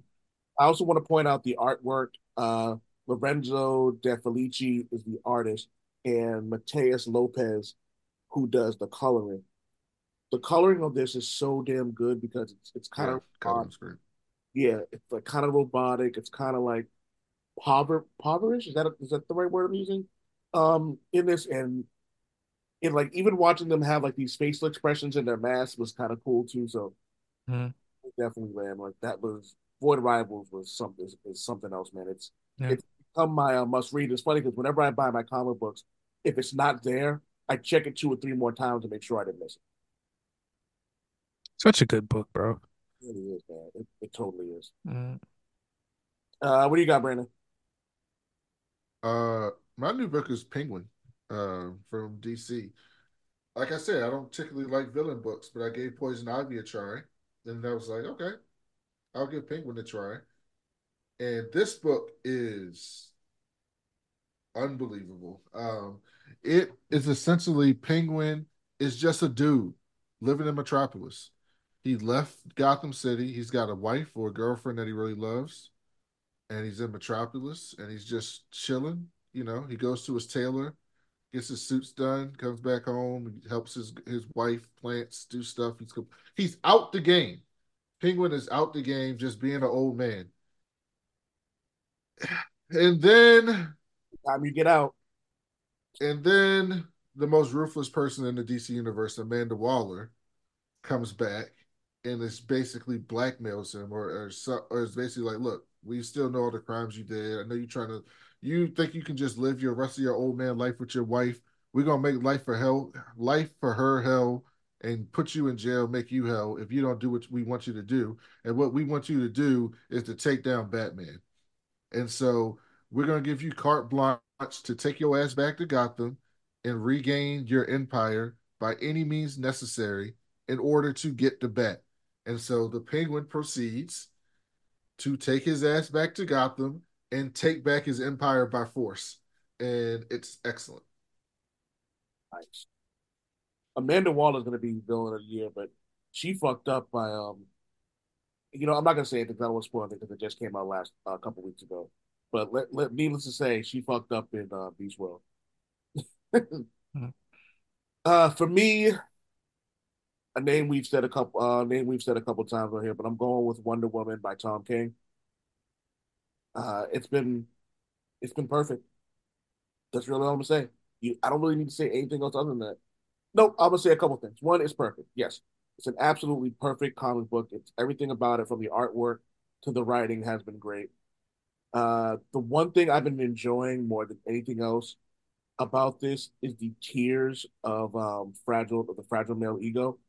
Um, every day whenever I go up to when I go on YouTube to go look up uh, videos and stuff like this, I see people upset about this book, and I'm just and I just like lick the tears up because they're they're so delicious. Um, because one guy goes like, "Oh, we get it, men are bad. That's the point of this Wonder Woman book." I'm like, you clearly didn't read the book because it's not it's not about men being bad. And if that's what you took out of it, maybe you should take a look at yourself. And we talked about this on a previous podcast. It's it's nothing to it has nothing to, to do with men. It's about bad people. Yes, the they're focusing on men.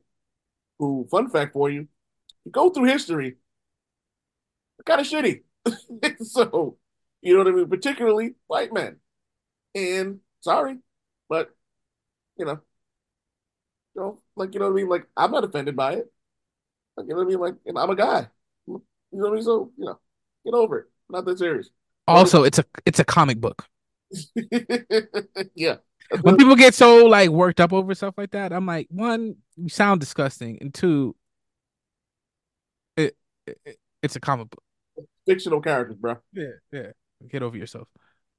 Oh, please tell me, is, is it is it my time yet? Is it my time yet? Uh, no. So best uh comic movie. Me and Brandon have the same one. Uh, so Brandon, I'm gonna let you take this. Uh, Spider Verse two. I mean, I don't think it's. I don't even think it was close in 2023. Uh, I thought that movie was a perfect film. Uh, not just comic book film, just a perfect film from the pacing, from the character development to the stories, to the intrigue, to the cliffhanger. Uh, just from start to finish, it was a perfect film, and I'm upset that the. I'm happy that the writer strike happened because they needed to get what they needed to get. But I'm upset that it's going to delay this movie a little bit, where it's not so fresh in people's mind about what happened. Because it was supposed to be like a back-to-back year, two-part finale type thing. Um, but I just thought that was a perfect film, and it really pisses me off because there are people at Sony who clearly and obviously know how to make a superhero movie, like clearly and obviously on their own without Marvel Studios know how to make a good superhero movie. And then I still have to go to the theater and watch Venom and Morbius and fucking Madame Web. Yo, don't put Ve- do do this not put. Venom. Do not put Venom in that list. Venom, Venom, What? Venom is a terrible movie. Venom is It fun. ain't. It's a fun movie. I, I didn't say Venom wasn't fun. Venom is a fun movie.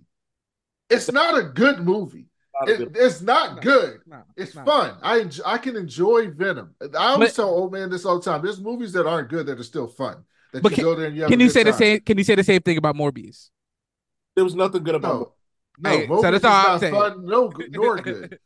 But these are not good movies. Spider Verse is a fantastic movie. It's Yeah. not just fun; it's a great film. Yeah.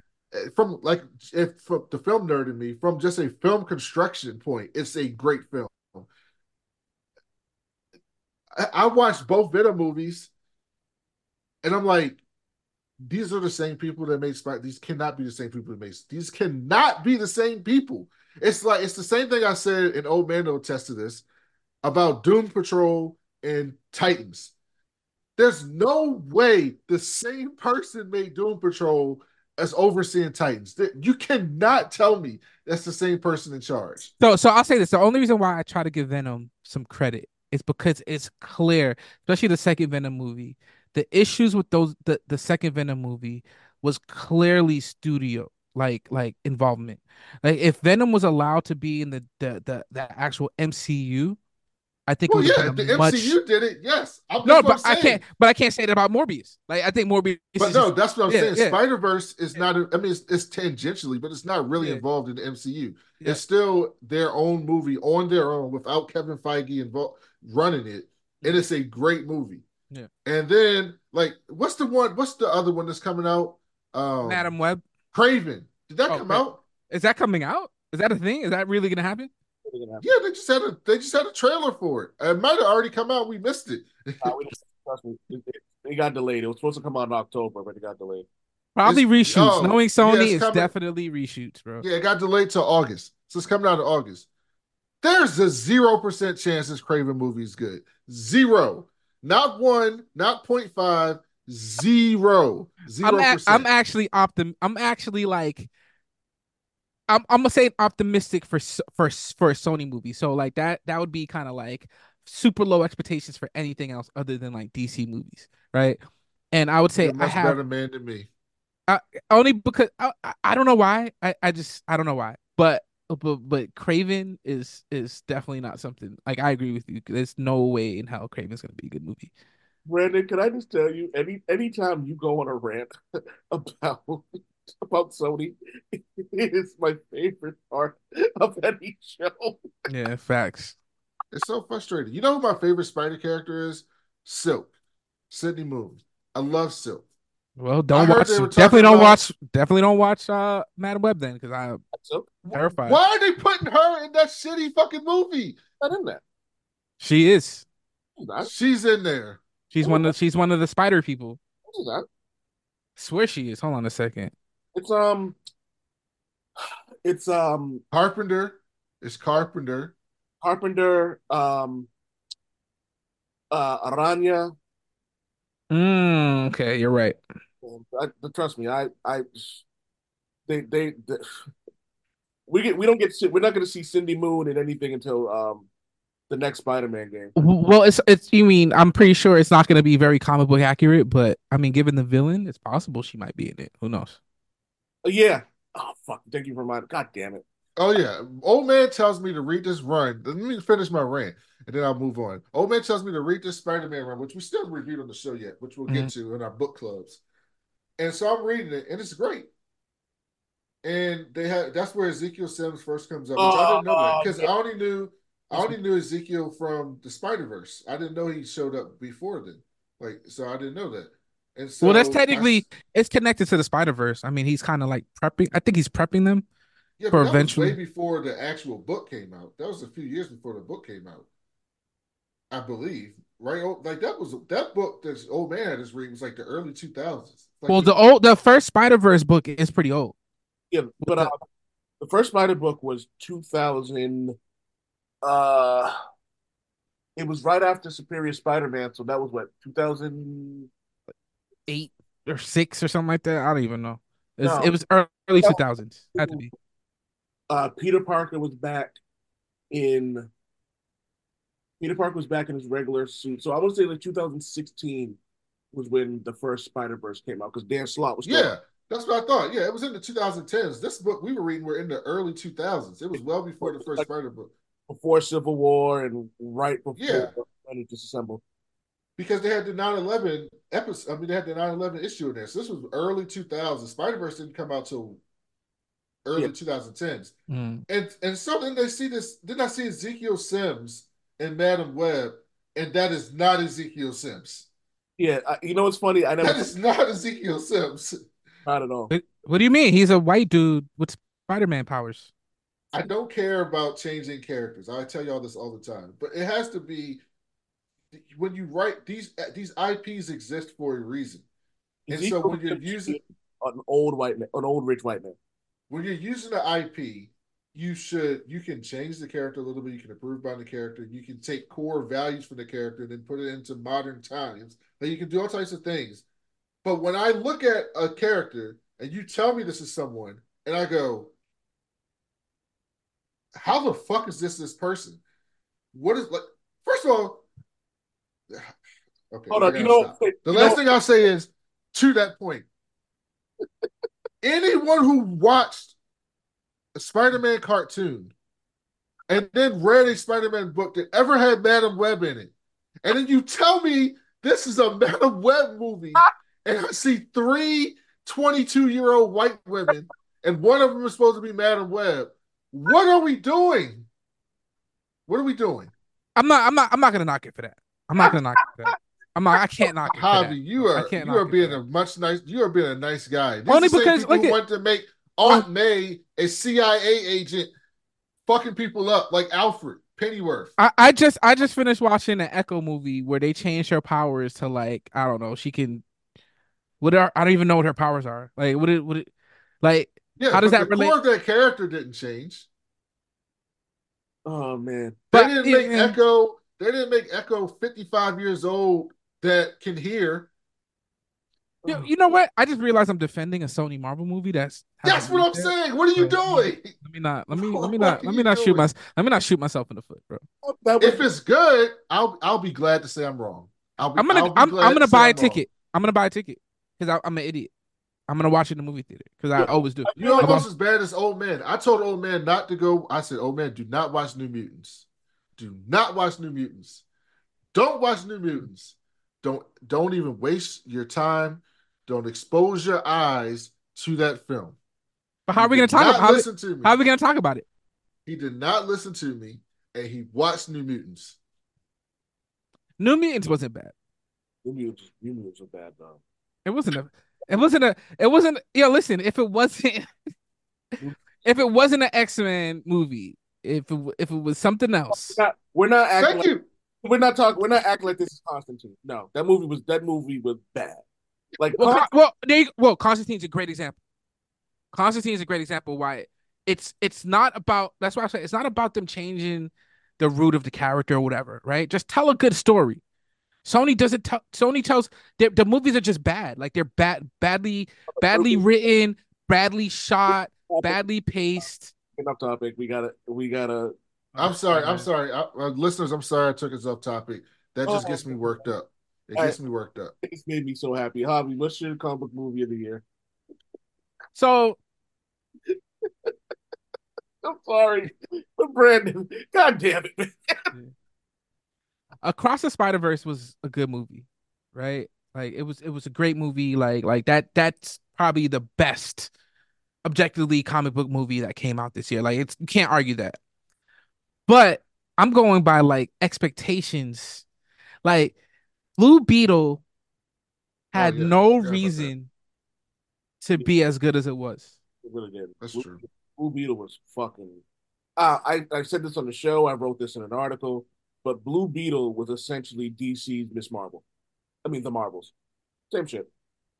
Well, yeah, I mean, yeah, but it was also like the best movie they've made in like Yes. Yes. I, I that might be the best movie they made. Uh, and it, it did it hit did it go in the theater? It went straight to streaming, right? It was so good that James Gunn said, "This is part of my universe." yeah. It, it and it was like so that movie went straight to streaming. No, it was in the theater. I saw it in Was the theater? theater. Okay, okay. I didn't even and that's how much and that's what I'm saying. Like I wasn't expecting anything from DC at all. Like I'm not even like I, I'm not buying tickets to DC movies. I I'm just- Blue Beetle was Hold good. on, hold on, hold on. You wouldn't buy money to, but you're gonna buy a ticket to go see Madame Web. Madame Web. Yeah, I am. I am. Want I- I am, because you know point, what? Man. Because you know what? Yo, Shaz- Shazam Fury of the Gods hurt me No, that was that, that, physically. it, it, Brandon, did you watch that movie? Of course not. No, I I- knew it wasn't going to be good. You know me. I will watch a movie and finish it. Yeah. I got 15 minutes into that movie, cut it the fuck off. I was like, I'm not All watching. right, all right, all right. I'm gonna, we're gonna get to that. We're gonna get because I have that on my uh, whatever, right? Like, I'm sorry, but I'll say this: when when Marvel movies are bad, right? Like Morbius was so bad that it created like a whole meme industry of like people went to go see Morbius because it was like it. It's one of those like movies that you. I want to watch a bad movie today. Hmm. Let me go watch Morbius. Nobody's saying that about anything that DC has put out. Like they don't even they don't even have that redeeming quality. It's a centerfold movie. So it's Yeah. a podcast, uh, not to promote other podcasts, but it's a podcast I really like. It's called Cinephobe, Cinephobe, uh, with Amin Elhassan. Used to be on ESPN, but he left. And this is a side project. And him and a couple other people, what they do is they review movies that have 30% or less on Rotten Tomatoes. That's the whole podcast. They've been doing it for years. So it's any movie that has 30% or less on Rotten Tomatoes. And then they try to tell you if it's if it's bad but fun or just really terrible movie. Like it got like Yeah. that type of thing, right? Which is a great concept, by the way, for a podcast. Yeah, yeah. Uh, and so Morbius belongs on that show, not Yeah. our show. Yeah. We don't review Morbius. They No. do. But Morbius is like I can laugh. I'll laugh and be like, "Oh, that's so ridiculous!" Huh? He just Hadoukened a bunch of bats, right? But I can't do that with anything that DC came out with. So that's that's the difference there. I love me some Lucy Liu. I love me some Lucy Liu, man. And you, I love Yeah, Liu. I'm trying to get Helen Mer- Helen Mirren. What did Helen Mirren? Sorry, I think we're skipping. Okay, let me just let me just finish the Blue Beetle stuff. Right? Blue Beetle was fun. It was entertaining. Like it, it made me excited, even though James Gunn didn't wasn't involved with that movie. But if that's something that he saw, I was like, I'm adding this to my universe. It makes me go like, all right, whatever. Whenever he comes out with his movies, I will buy a ticket and I'll see it the first week. And that's what Blue Beetle did. Blue Beetle somehow revived my interest in the future of DC movies. I'm not gonna say DCEU because the DCEU is freaking dead.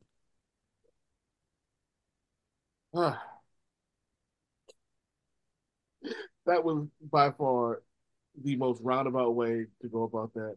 Uh, best comic book move, best comic book show, excuse me. Oh come! I mean, this is this. I mean, I, I hope this one runs a gamut, bro. But Gen V, Yeah, Uh, that's what I had too. It yeah, did. I mean, Yeah, Everybody, I had Gen V too. I, I don't know why I thought you picked um, My Adventures with Superman. No, that's up there. yeah, it's That's great. Gen V. It's great. Invincible is great. You know, my adventures with Superman are great, but Gen V is just honestly, I'm and this may be a little bold of me. I thought um, Gen V was the best comic book project of the year. The only the only story better than Gen V was probably Spider Man on PlayStation. Oh wow. Like Yeah. I like I have no I have no nothing negative to say about it, especially considering the way they're gonna they connected things to the boys. Uh yeah, perfection. That's all I got. I it's nothing nothing bad I could say. Like I I I I, I want to pull out some negative out of it, but it was just it like it was flawless. It was flawless. Like the, the them playing like it's the boys plays with tropes, right? It plays with it plays with what we expect and kind of turns it on its head. Like it's a it's a movie about like you know college kids and Gen V is popularity. what New Mutants should have been. We've said that on the show a bunch. Yeah, it's what it should have been. a, a little less, a little less, you know, Yeah, a little Penis- less salacious. little little but uh, penis yeah. blow uppy, but you know, yeah. It's a little less, you know, penis blow up. And I got a thing for Emma, so you know. Yeah. Uh, worst comic book movie, Shazam 2 for me. Mhm. Uh Shazam. We talked and the thing it was so bad that it it it it we talked about it already. So, I did my best last year that movies that I knew were going to be terrible, I was not going to go see. In the past, I went and saw everything. And I used to have to review movies for real. So I just had to go see everything. I don't have to do that anymore. I'm not a critic anymore. So My I question- not going, going my question for you- that. My question for you: What made you? Because Shazam, Shaz, the first Shazam was actually a bright spot. Yeah, it was Uh, one of my favorite DC movies. And I don't I, like what what made you think Shazam two would have been bad? Like it had like Oh, great easy. I watched that trailer and I Uh. said, "This looks terrible." I said, "This looks terrible." And then I saw, and then everything around DC at the time was terrible. And I said, "There's no way this movie's good. There's a zero percent chance this movie's good." And so I did not go see it. And then same thing with Aquaman two. I said, "There's a zero percent chance it's a good movie. There's not a chance in hell this is a good movie. I'm not going to see it." And then I look at look up the reviews, and even people that like DC movies were like, "This was a bad movie." And if you get DC Zack Snyder snobs to say this is a bad movie, it's really bad movie. It's a really bad movie. But I did, despite despite knowing it was not going to be good, I did actually see with my own two eyes the Flash movie. And that was not a good movie. Now, it wasn't as bad as I thought it would be, but it's the worst movie that I saw last year. oh, that's not And it- good. Eyes. yeah, the p- yeah, the and the Flash was a lot of like self, like it, it was a lot of w- w- in baseball when you when you make an error, like it, it what's that term? Oh, um, Brandon. An error. Yeah. Nah, but it's like like a self, like you do it yourself or whatever. yeah, it's called an error. Yeah, whatever. Yes, whatever. Yeah, you're that. right. Yeah. You think like a, were you thinking like at basketball with the turnover? Nah, I'm thinking about baseball, but yeah, Yeah. baseball is an error. unforced error.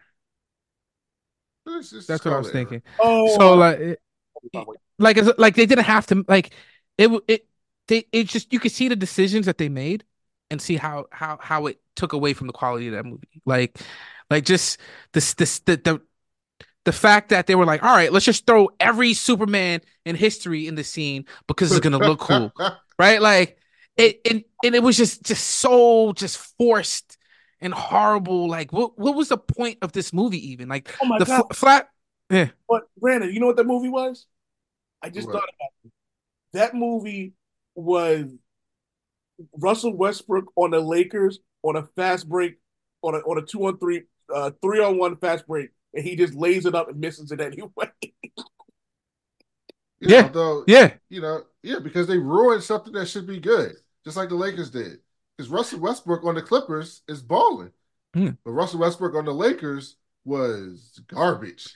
They literally could have took they could have took the Flashpoint animated series and just make that into a movie. Yeah. Like and it would have I been mean, they they had a very successful TV show that was good for most of the seasons, instead of, instead- uh, up until the last one or two. But for the majority of the run was very good, and they learned zero. n- from it. nothing. The CW Flash on the CW, which is famous for low budgets, outpaced what should have been the best Flash movie ever in existence. You know Flashpoint in live action. You know what else kind of bothers me about that Flash movie? And I like the Flash. I'm gonna. I'll say it. I like the Flash movie. I let me rephrase. I Wait, like, wait, wait. What? I like Sasha Calle. I like. okay, yeah, I thought Supergirl was good. I like Michael Keaton. I enjoyed moments where Barry realized he's an, an annoying, insufferable prick and had to grow some.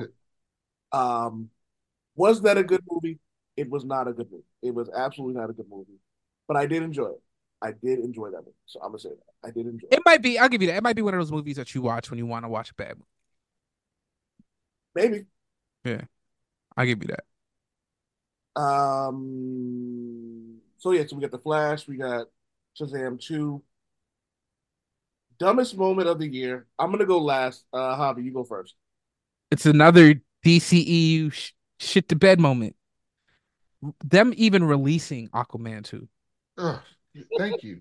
Yo, you they yo, they canceled so many movies that could have been good, but they released Aquaman 2. Yo, no Batwoman, Batgirl, Batgirl. Batgirl. Sorry, no Batgirl, Oh my god. but No we got it is. And then like I like see online and it's like, oh my god, such and such came back for Aquaman 2. I'm like, I don't want to see Ocean Master and Aquaman team up. and and why are we getting Black Manta twice? Like, why is he the villain? Why is he why is he the villain twice? Like, like, like they couldn't. It's Aquaman. So does he lack so many villains that we need? Like Black Manta is like his It's Ocean Master and Black Manta. That's all anybody knows. You got bros. Kraken. Or somebody else, yo. Throw the penguin in there. I don't care, bro. Like, Oh, throw any throw any water based villain, yo. And, and on top of that, Javi, Jason Momoa is going to be in the new universe as Lobo, Which is great. likely. Which He's is not the great problem. Casting, which is a great casting. Yeah. Why are you even reminding people he was Aquaman? Just let him go leave, away. it, leave it go. Le- let yeah. Let yeah. him go away. Yeah. And then he'll sh- he'll show up as Lobo in 2026 or 2027, and you'd be like, "Oh shit, this is fucking perfect." Yeah. My Which, only if anyone had a brain, he should have been he, he should have been Lobo from the beginning. Yeah, but they, but why would they put a cool character in the DCEU? Like, why would they do something good? and let me just say this. Um, Jason Momoa was flawless in Fast 10. He- I mean, he's a great, he's great, like he's great. He's good. He's not, he's not the pro, he's not the problem with Aquaman. like you guys have said over and over again, casting has never been the problem with the DCU. No, not No, at all. Not casting. No, not at all. It's just, I don't know, just it's it's the studio. Like they're just really bad at making movies, apparently, which is crazy. Um, they made Blue Beetle, so Yeah, like I don't know. I, they they might have took some some some really good drugs when or something. I don't know. well, Something Blue was, Beetle was supposed to be a straight to HBO Max movie, Mm. and apparently James Gunn saw the movie and Yeah. said, "No, this is really good. We're going to invest a few more million dollars in the special effects to make it movie theater quality, and we're going to release this out in the theaters." yeah. so how did, And he- yeah, yeah. hold, hold on, Javi, Javi. How did Blue Beetle have better um, CGI than the Flash? And that's a crazy part about it. It did not have the. Bu- I, I guarantee you, didn't have anywhere near the budget. And we're seeing Well, the like, was over two hundred million dollars. yeah, and we're seeing like early 2000 Super Bowl commercial level CGI. Oh god! Like It- you know what? It, it kind of crazy. it looked like the NFL, like you know, like when the NFL's on Fox and they do the like the little fake like robot football players. hmm Yeah, That they did it like I, that. I- I saw someone on T on Twitter the other day put, "Man, I wish Marvel movies could go back to scenes like this when the movies were actually good." And it was a scene of like Quicksilver and oh yeah, I remember. Apocalypse, in I thought you X-Men Apocalypse. That One movie- of the worst superhero movies ever made. One of the worst superhero movies ever made. Uh, I, I know I'm I know I'm in the minority here, but X Men Apocalypse was worse than Dark Phoenix. I mean, I can't. They're, they're like they're like having more than one kid. Like, how do you decide which one's the worst? Uh, well, easy. You- You don't have kids, and that was the problem. Uh, we got I, we got to move. I got I just realized what time it is, and I still got to work tonight. Um, Brandon, um, what's yours? Um, I Oh, you- didn't have one, but Javi's right. That's that's it. That's it by far. So, all right. So the topic, just in case y'all forgot, was dumbest moment of the year. Yes. I'm going anger towards Zeb Wells. Oh Lord, you gonna defend this? Here's my thing. I get not liking something. I truly do. There's a lot of comic books out there that I have purchased and was mad about and was just like, you know what? I'm just never gonna buy it again. When you motherfuckers start sending death threats to people, these Brandon, it was so bad that like I commented on how much I liked it, tagged Zeb Wells in it, and for the next week and a half, people were in my mentions calling me a biblical, called me a biblical whore. Uh, I was called uh, a fanboy. I was taking money from Marvel, and it was just this whole big thing about how Zeb Wells the worst writer ever. Da da da da. On the website I write for, I still post um, pictures from the Zeb Wells Spider-Man, right? Because it's it's good. It's had some it's had some bad points in, in there, but overall, it's been good. And as we talked about on a previous episode, it is still one of the top selling comic books each month, not just from Marvel, not just from Marvel and DC, period. Every month, it's top 25, top 10, top five selling comic books every month. Every month. So here's the thing there is no way in hell people are hate buying stuff that much. And if you are, you're fucking stupid. You're part of the problem. You don't like something, you don't do it. I didn't like Shazam. I cut it off 15 minutes in because it was fucking stupid. You know what I'm not gonna do again? I'm not gonna go watch the season finale of Dexter. When I, you know, matter of fact, you know, when I watch Dexter, when I watch Dexter, you know what I do? I fast forward any part with Rita. in it. Want to know why I do that? Because I don't like Rita, but I like Dexter. So I just stop doing things I don't like. You motherfuckers are dumb. You're selfish. And your word I'm trying not to say on show as much. You're a cunt. And so just yo, relax. You are the dumbest people of the year, specifically because you're children. And as people have been telling, and the people have been saying for the last year, it's one of my favorite uh, quotes when it comes to this go outside and touch grass. That's a good take. Like, it's just, I, I thought you were gonna tell me it's good. What? Is that Wells Spider Man? Yeah. It is.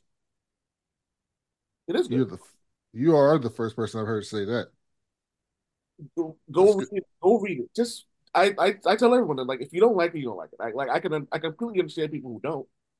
I, But- I went. I, I went through his list. I went to his list of books that he was written, and I honestly haven't really. I I, I don't know if you can say I'm lucky or not because I, I I have not really read anything that he's written, but this reminds me of like the hate that Rob Li- Liefeld gets, Yeah. which is understandable, but at the same time, these people are doing something. Liefeld, the difference between that is I haven't heard anything from Zeb Wells that makes me believe he's an asshole. Rob Well, no- is an arrogant public asshole. Yeah. I mean, so I don't he- know. I don't know, but that's the thing. I, I used to think that too. Like I, I started following. I saw him. Rob Liefeld in person at a uh, when I was covering a comic convention. He was an asshole. Because he's probably tired of mother. He's probably tired of people saying he's garbage, right? Like I'm not saying he's. I'm not saying that's the reason, but I'm like, like, like, look, the the public and he's has a, and he's into Comic Gate stuff. Like he's supporting the Comic Gate stuff. Oh, like, that's different. That's different. I was That's waiting different. for that. I was like, That's different. Yeah, It's not- Liefeld's an asshole. It's a little bit different. but but but uh, let's just talk about the you know the criticisms that they get for their art, right? And I feel like these people are doing something they love. They're getting paid to do it. This dude, I'm looking at his his list of of of works, and it's vast, right?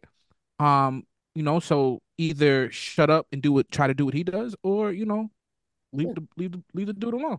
and again, don't get me wrong. I'm not. I'm not over here saying that like all of his books are good. There was run one run that was absolutely fucking atrocious. And I was like, oh my god, this is bad. But I was. But you know what I did? I said it was. I just left it alone. I also think that people are mad that he's married that he's um married to someone from Saturday Night Live that's actually not that bad looking. I think they just hate him because like it's he's just an easy target. Like, but it's the same thing with um Mhm. Dan Slott. They were sending Dan, Dan Slott fucking death threats because of um Superior Spider-Man. Um, um, Superior People- Spider-Man. Yep. People are just He's married to Heidi Gardner. Oh, that's dope. Yeah, like people are just people just take this shit way too serious, man. Like it's Exactly. and That's that's, a that's great my take. We've been we've we go on the show we go on the show every week and talk about things we don't like. Like you know what I mean? And yes, I'm going to continuously shit on movies that I don't like. But you know what I'm not gonna do? I'm not gonna go find somebody, tag them, and then call them a piece of shit. Like people really were on my dick for like a week. And I just kept sending them the Shayna Baszler kiss, like you know, what you put your two hands up and he kisses to the crowd. And I kept I was like, I was like, oh thank you. And then I was sending that. And one dude got so mad, was like, You said that already. And I was like, Yeah, and I'll send you another one. so I sent him another one. Because at the end of the day, it's not that fucking serious. So he wrote Thor: Love and Thunder. Huh? So is- Zeb Wells wrote Thor: Love and Thunder. I don't know if he wrote on this. I, I know he uh, was part of the uh, I know he was part of the writing team. so I, and I know a lot of people hated that movie. So I'm, I'm, I- I'm wondering you- if I don't know, me and Javi talked about this. I didn't hate Thor Love and Thunder. I thought it was like when I watch it again, yeah, I didn't think Thor Love and Thunder was as bad as everyone made it out. I enjoyed it, and I don't I, I don't know much people that are more of a fan of like um uh uh uh of the stories that that of that movie is based on, and I I didn't see a problem with it. Like I never really understood the hate. To be honest with you, No one's as big as a uh, Thor that run than you are. Uh, all right, got a couple more, and then we can oh well, three more. We keep moving. Uh, Brandon, who's your hero of the year? Catwoman. Uh, That shocked me. That really, really shocked me. Catwoman's book has been very good. The Gotham War is fascinating to me because essentially what Catwoman did was she unionized henchmen. She basically said, Y'all are out here doing crazy shit for the Joker and Riddler, and they don't appreciate y'all, and they might kill y'all. And and it's fucking up the city. So I'm gonna create this union. Y'all are gonna join the union. Y'all gonna have demands, somebody representing y'all. I'm gonna set y'all up on jobs. The jobs are gonna be to non-violently take shit from the ultra rich. Instead of instead of walking down the street and and sticking up people in crime alley or robbing bodegas and taking food from needy people, I'm gonna send y'all to the Gotham Elite, and you can take their 17th Rolex watch or their third diamond earring or their fucking uh 15th diamond necklace, and you can take that shit and sell it and make money, and it ain't gonna hurt nobody. And Batman is like, this is bad. This is stupid. You can't do this. this is a problem. And then they created this interesting thing because the Bat family, some of them, like particularly Batwoman, Batgirl, Nightwing, were like Nightwing wasn't at first, but then he kind of moved towards uh, towards the middle. Uh, we're kind of like uh, Tim. Uh, does Selina have a point? Like this just seems to be helping. Like crime is down big time in the city. This seems to be helping things. And so I thought Catwoman idea was fantastic. I thought that was a great contrast. Again, I love contrast to Batman because Batman is a hero, but he is highly flawed, a highly flawed hero. Uh, and I and I like when people point out his flaws. So I thought that was great. Um, I also want to say that I love what the what Chip Zdarsky has been doing with Batman. He's been tearing him the fuck down. Like just when you think it can't get worse for him, it does. And I love um what they did with Catwoman as well. That was a damn good pick for um Hero of the Year, Brandon. Uh, Javi, what you got? Or do you want me to go next? um you go next. Um, Storm. What more can we say? Uh, I think she's been the MVP of the X Men. She's one of the few X Men who haven't died. Never went through the Resurrection Protocol. Um, like Brandon said earlier, like she basically held that, like you know, held a planet together on her own. When she was given the opportunity to stop a war, but use like a force that could have like you know cost them their soul. She didn't do it. Mm. Did it in such a way that she reminded people that like this isn't how we win. This isn't how we do that. Um, and when you're such a badass, that Thor's like, "Yo, I need your help like now." Like that says a lot. And And she's then- a leader of a whole planet, right? uh, I don't know if she's the leader of the planet because she's her whole thing has been no more um, no kings, no no kings or rulers in, on Krakoa, uh, not Krakoa, Arakko. Mm. Um, and then her dropping the gravity of Jupiter on Thor. I don't. I hate this phrase, but chef's kiss good. Well, not to be uh, just just not to be well, I'm gonna be nitpick, just the sciencey part right there, but it was the barometric pressure of of of Jupiter. Okay, yeah, thank you. Um, Yeah, don't give me science. Like it's cool. yeah. Um, yeah, she's been flexing, bro. She's been flexing for a while too. Like that's a solid pick. Like I I don't know if anybody has beaten more Omega level mutants than she has in the past year. It's you know what's funny. She was probably neck and neck with Magneto until he died. Yeah, yeah. Her and Magneto were like just flexing like crazy on Arakko, which ah, I missed that team up. Um, all right, want me to go now? Oh man. All right. Um, so my hero of the year is just like um Brandon, someone that who isn't traditionally a hero, but I think especially in the past year, really um did their thing, and I'm gonna go with Loki. Ooh, good. Yeah. Um, and primarily Loki, um, in his show. Um, also, you did remind me, oh man, that this story, most of the story, um, happened in 2022, but it did end in 2023. So I'll, I'll just add this component to his, um, his whole heroism thing, um, him being the prime Avenger. Holy shit, he probably did save the multiverse, didn't he? And Yeah, he saved the multiverse in two, two, two. He saved two multiverses. So I don't know if anybody else can kind of like claim that that two multiverses in one year, which is amazing, and it's Loki, just crazy. The name of this episode is going to be Loki save two multiverses. Mm. Yeah, I got nothing, man. That was that was yeah.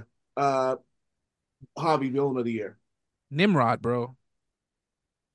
I know I said that really quick, but I mean he he's probably he's not you know some he's not like a household name villain and like that unless you you know read uh, watched like the early um X-Men cartoons. I think he showed up a couple times with Bishop and Cable. Um, but this dude has been killing heroes like it's nothing easy. Like this dude took out a whole X-Men team, including Juggernaut, in a few minutes. Yep. Um, I don't know what he what kind of steroids they've been giving this dude, but Nimrod's on a whole nother level. And I feel like he's one of the biggest threats to mutants and to humanity um in the Marvel universe in the in actually on Earth um at this at this point and can't wait to see how they eventually beat him. Yeah. Like it, it's it was so damn good, man. Like, Mhm. Uh, Brandon, who you got? Or you want me to go next? Uh, we got the same one, Orchis. No, I I, I picked somebody new. I picked um from a different. Oh, I saw you picked Orchis, so I, I switched mine up. uh, I mean, they took over the Marvel universe, and their downfall is going to be wonderful. Mhm. I went with Hank McCoy. Yeah, solid. He's just he's the worst. Like everything he did to Wolverine, everything he did to X Force, everything he did to like just random like mutants, and then finding out that there's like alternate realities where he like just it basically just like this invisible tyrant. I was like, yeah, you're you're the worst. Going Hank Hank McCoy just seemed, and it was funny. I thought you were gonna go with Hank McCoy initially, though, because I know your your disdain for him runs deep. So. Uh, also, breaking news: uh, Jason Aaron isn't just going to be writing Ninja. Apparently, he's going to be writing uh, four different comic books. Uh, one will be Raphael. First one will be Raphael in July. Number two will be Michelangelo in August, Leonardo in September, and Donatello in October. It looks like um the all new ongoing series begins in July, so it looks like they're they're gonna start it off with four different issues, which I think is cool. The artwork looks fantastic. Uh, I can't wait for that. Um, the, the, the, the best moment of the year, Javi. So the best, there's a lot of great moments of the year. Um, but I'm gonna go with the Avengers Forever final battle. Uh, Um, it was a, a team that built up a battle that built up all of 2022. Um, the most powerful Avenger, like this is the most, it, without a doubt, the most powerful Avengers army. I wouldn't even call them a team, army that we ever seen, fighting probably one of the craziest evil forces we've ever seen, like a, essentially an army of dooms, right? Um, and the the the consequences of this battle were amazing. Like the the the fate of the entire Marvel multiverse was at stake. I mean, this is like this was on the level of like uh, uh the Infinity Gauntlet as far as stakes goes, and it it all the buildup that we had for over a year, it really it really lived up to the hype. Um, we saw some crazy set pieces, we saw some crazy moments, um, and bro, like like a freaking army, a uh, uh, uh, uh, army of Captain Americas, which one of them is a dog who put in work. One of my Like, favorite um, version variants, I should say, was the Captain Marvel who escaped um imprisonment. That the Captain Marvel who who, who jumps. Yeah. Um, love that. amazing. I love that she just like is watching her overcome that was cool. Mhm. Captain America's story when they overcame was cool, and of course, my dog, the God of Fist. Yeah, and then don't forget the Star Panther, right? Yeah, Start like you had some of these characters, like again, these are these are immense, immensely powerful characters, and we got a chance throughout that series to kind of see how they became who they became, which they didn't have to do, but it was awesome. Um, and then you know Robbie Reyes being a like like like really taking that mantle of the most powerful Ghost Rider and it making sense.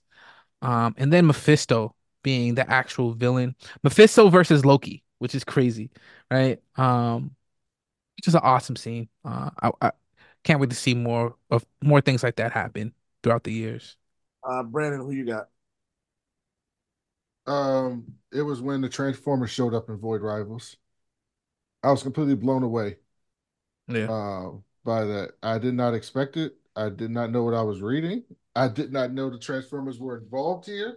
I did not know they were coming back as a comic book series. I did not know any of that stuff was happening. And then I saw it I was like, hold on, that's a Transformer. What is going on here? I did not know there was a G Energon universe, and that just blew me away. I don't I haven't been surprised a lot in comics recently, but that was a fantastic surprise. Um, no one should be shocked. I, I actually changed it a few times, uh, but I finally figured out what my moment was. Kitty Pryde killed everybody. Yo, that Oh, made yeah, I'm, I'm not surprised. yo, she just went and she and you know what my favorite part about that was is even after everything that happened, she gave them a chance. She she tried to warn them, but I love that we got to see Kitty Pryde do some things that like uh, I told I wrote an article of like like she proved that she can be like hand to hand fighting with her power. She could be the most dangerous mutant out there. She could beat Wolverine easily. Like you know what I mean? Like she's proven that like that's how dangerous. She is. And I and I love I love every minute of it. She's just ah, motherfucker. I that was my moment. I knew you were to go with Kitty Pryde. I'm just glad I don't have to. Just glad no book has Jamie Madrox in it, where I got to hear you talk about him. Like y'all are yellow lucky. Where is he? Huh? Where is he? Oh, he's dead. Fucking knows. Nim- Nimrod Is he killed him. Nimrod killed him off panel. Uh-uh. Nimrod killed him off Where's panel. the- I, I- he was in a book in the beginning of this stuff. X Corp. But they they canceled X that. Corp, yeah. Corp was good and they, they canceled. People just weren't buying it. X Corp was probably honestly X Corp was that that was what I was most excited about. X Corp had such great potential, and I'm so angry people didn't read it because I felt like that would have been a great book. It was. I thought it was super dope. It was one of my favorites, and it, like it had it had everybody I loved. It had Monet St. Croix. It had Jamie Madrox. Oh yeah, he was killed. Yeah, he was killed. I'm looking it up now where he's been. But but was he really though? They said him and his duplicates were killed Yeah, okay. Oh damn! Yeah, right. This after acting as a human shield for his, his teammates. He was killed by Sentinels. okay. Well, yeah, that makes sense. Okay, yeah. But this, this probably one of them. This that you never actually kill Madrox. Like you know what I mean? Like he always comes back. All right. This has been the Old Man Wade show. I should have I should have known better than to think this was only going to be an hour long episode. I don't know what I was thinking. I got to go to bed. Uh, you can find, you know, y'all can find us on Twitter. Go find the old old episodes. They can tell you where to find them. I'm I'm tired. I'm out of energy. Yeah, this was a lot. I got so much to do today, bro. I got I got to film a whole scene tonight, I, but I, it was worth it. no, I, I was like, I said to Valkyrie, I was like, all right, when I'm done with this, if I have enough time, we can watch um the second episode of True Detective. Yeah, that's gonna have to wait until tomorrow. It was excellent. So Well- wait, tomorrow you'll be good. So it'll be fun. So funny story for you. Um, my wife goes, uh, I bet you like that uh that that woman on there. And I go, why? light, why? Because she's light skinned? And she goes, no, because she looks like she can kick your ass. And I go, yeah, I do have a type, don't I? And isn't your wife Cape Verdean? Yeah, she's Cape Verdean. She's Cape Verdean on the on the Cape show. Verdean with um indigenous um with um indigenous blood. Yeah. I just found out she was a former boxer too, so former champion on top of that. So all right, everybody. Uh thank you for listening uh to the Bald Black Nerds podcast. And as always, be excellent to each other. Peace. Bald Black, bald black, bald black, bald black, Nerd. Nerd. bald black, bald black, bald black. Damn it, Wade.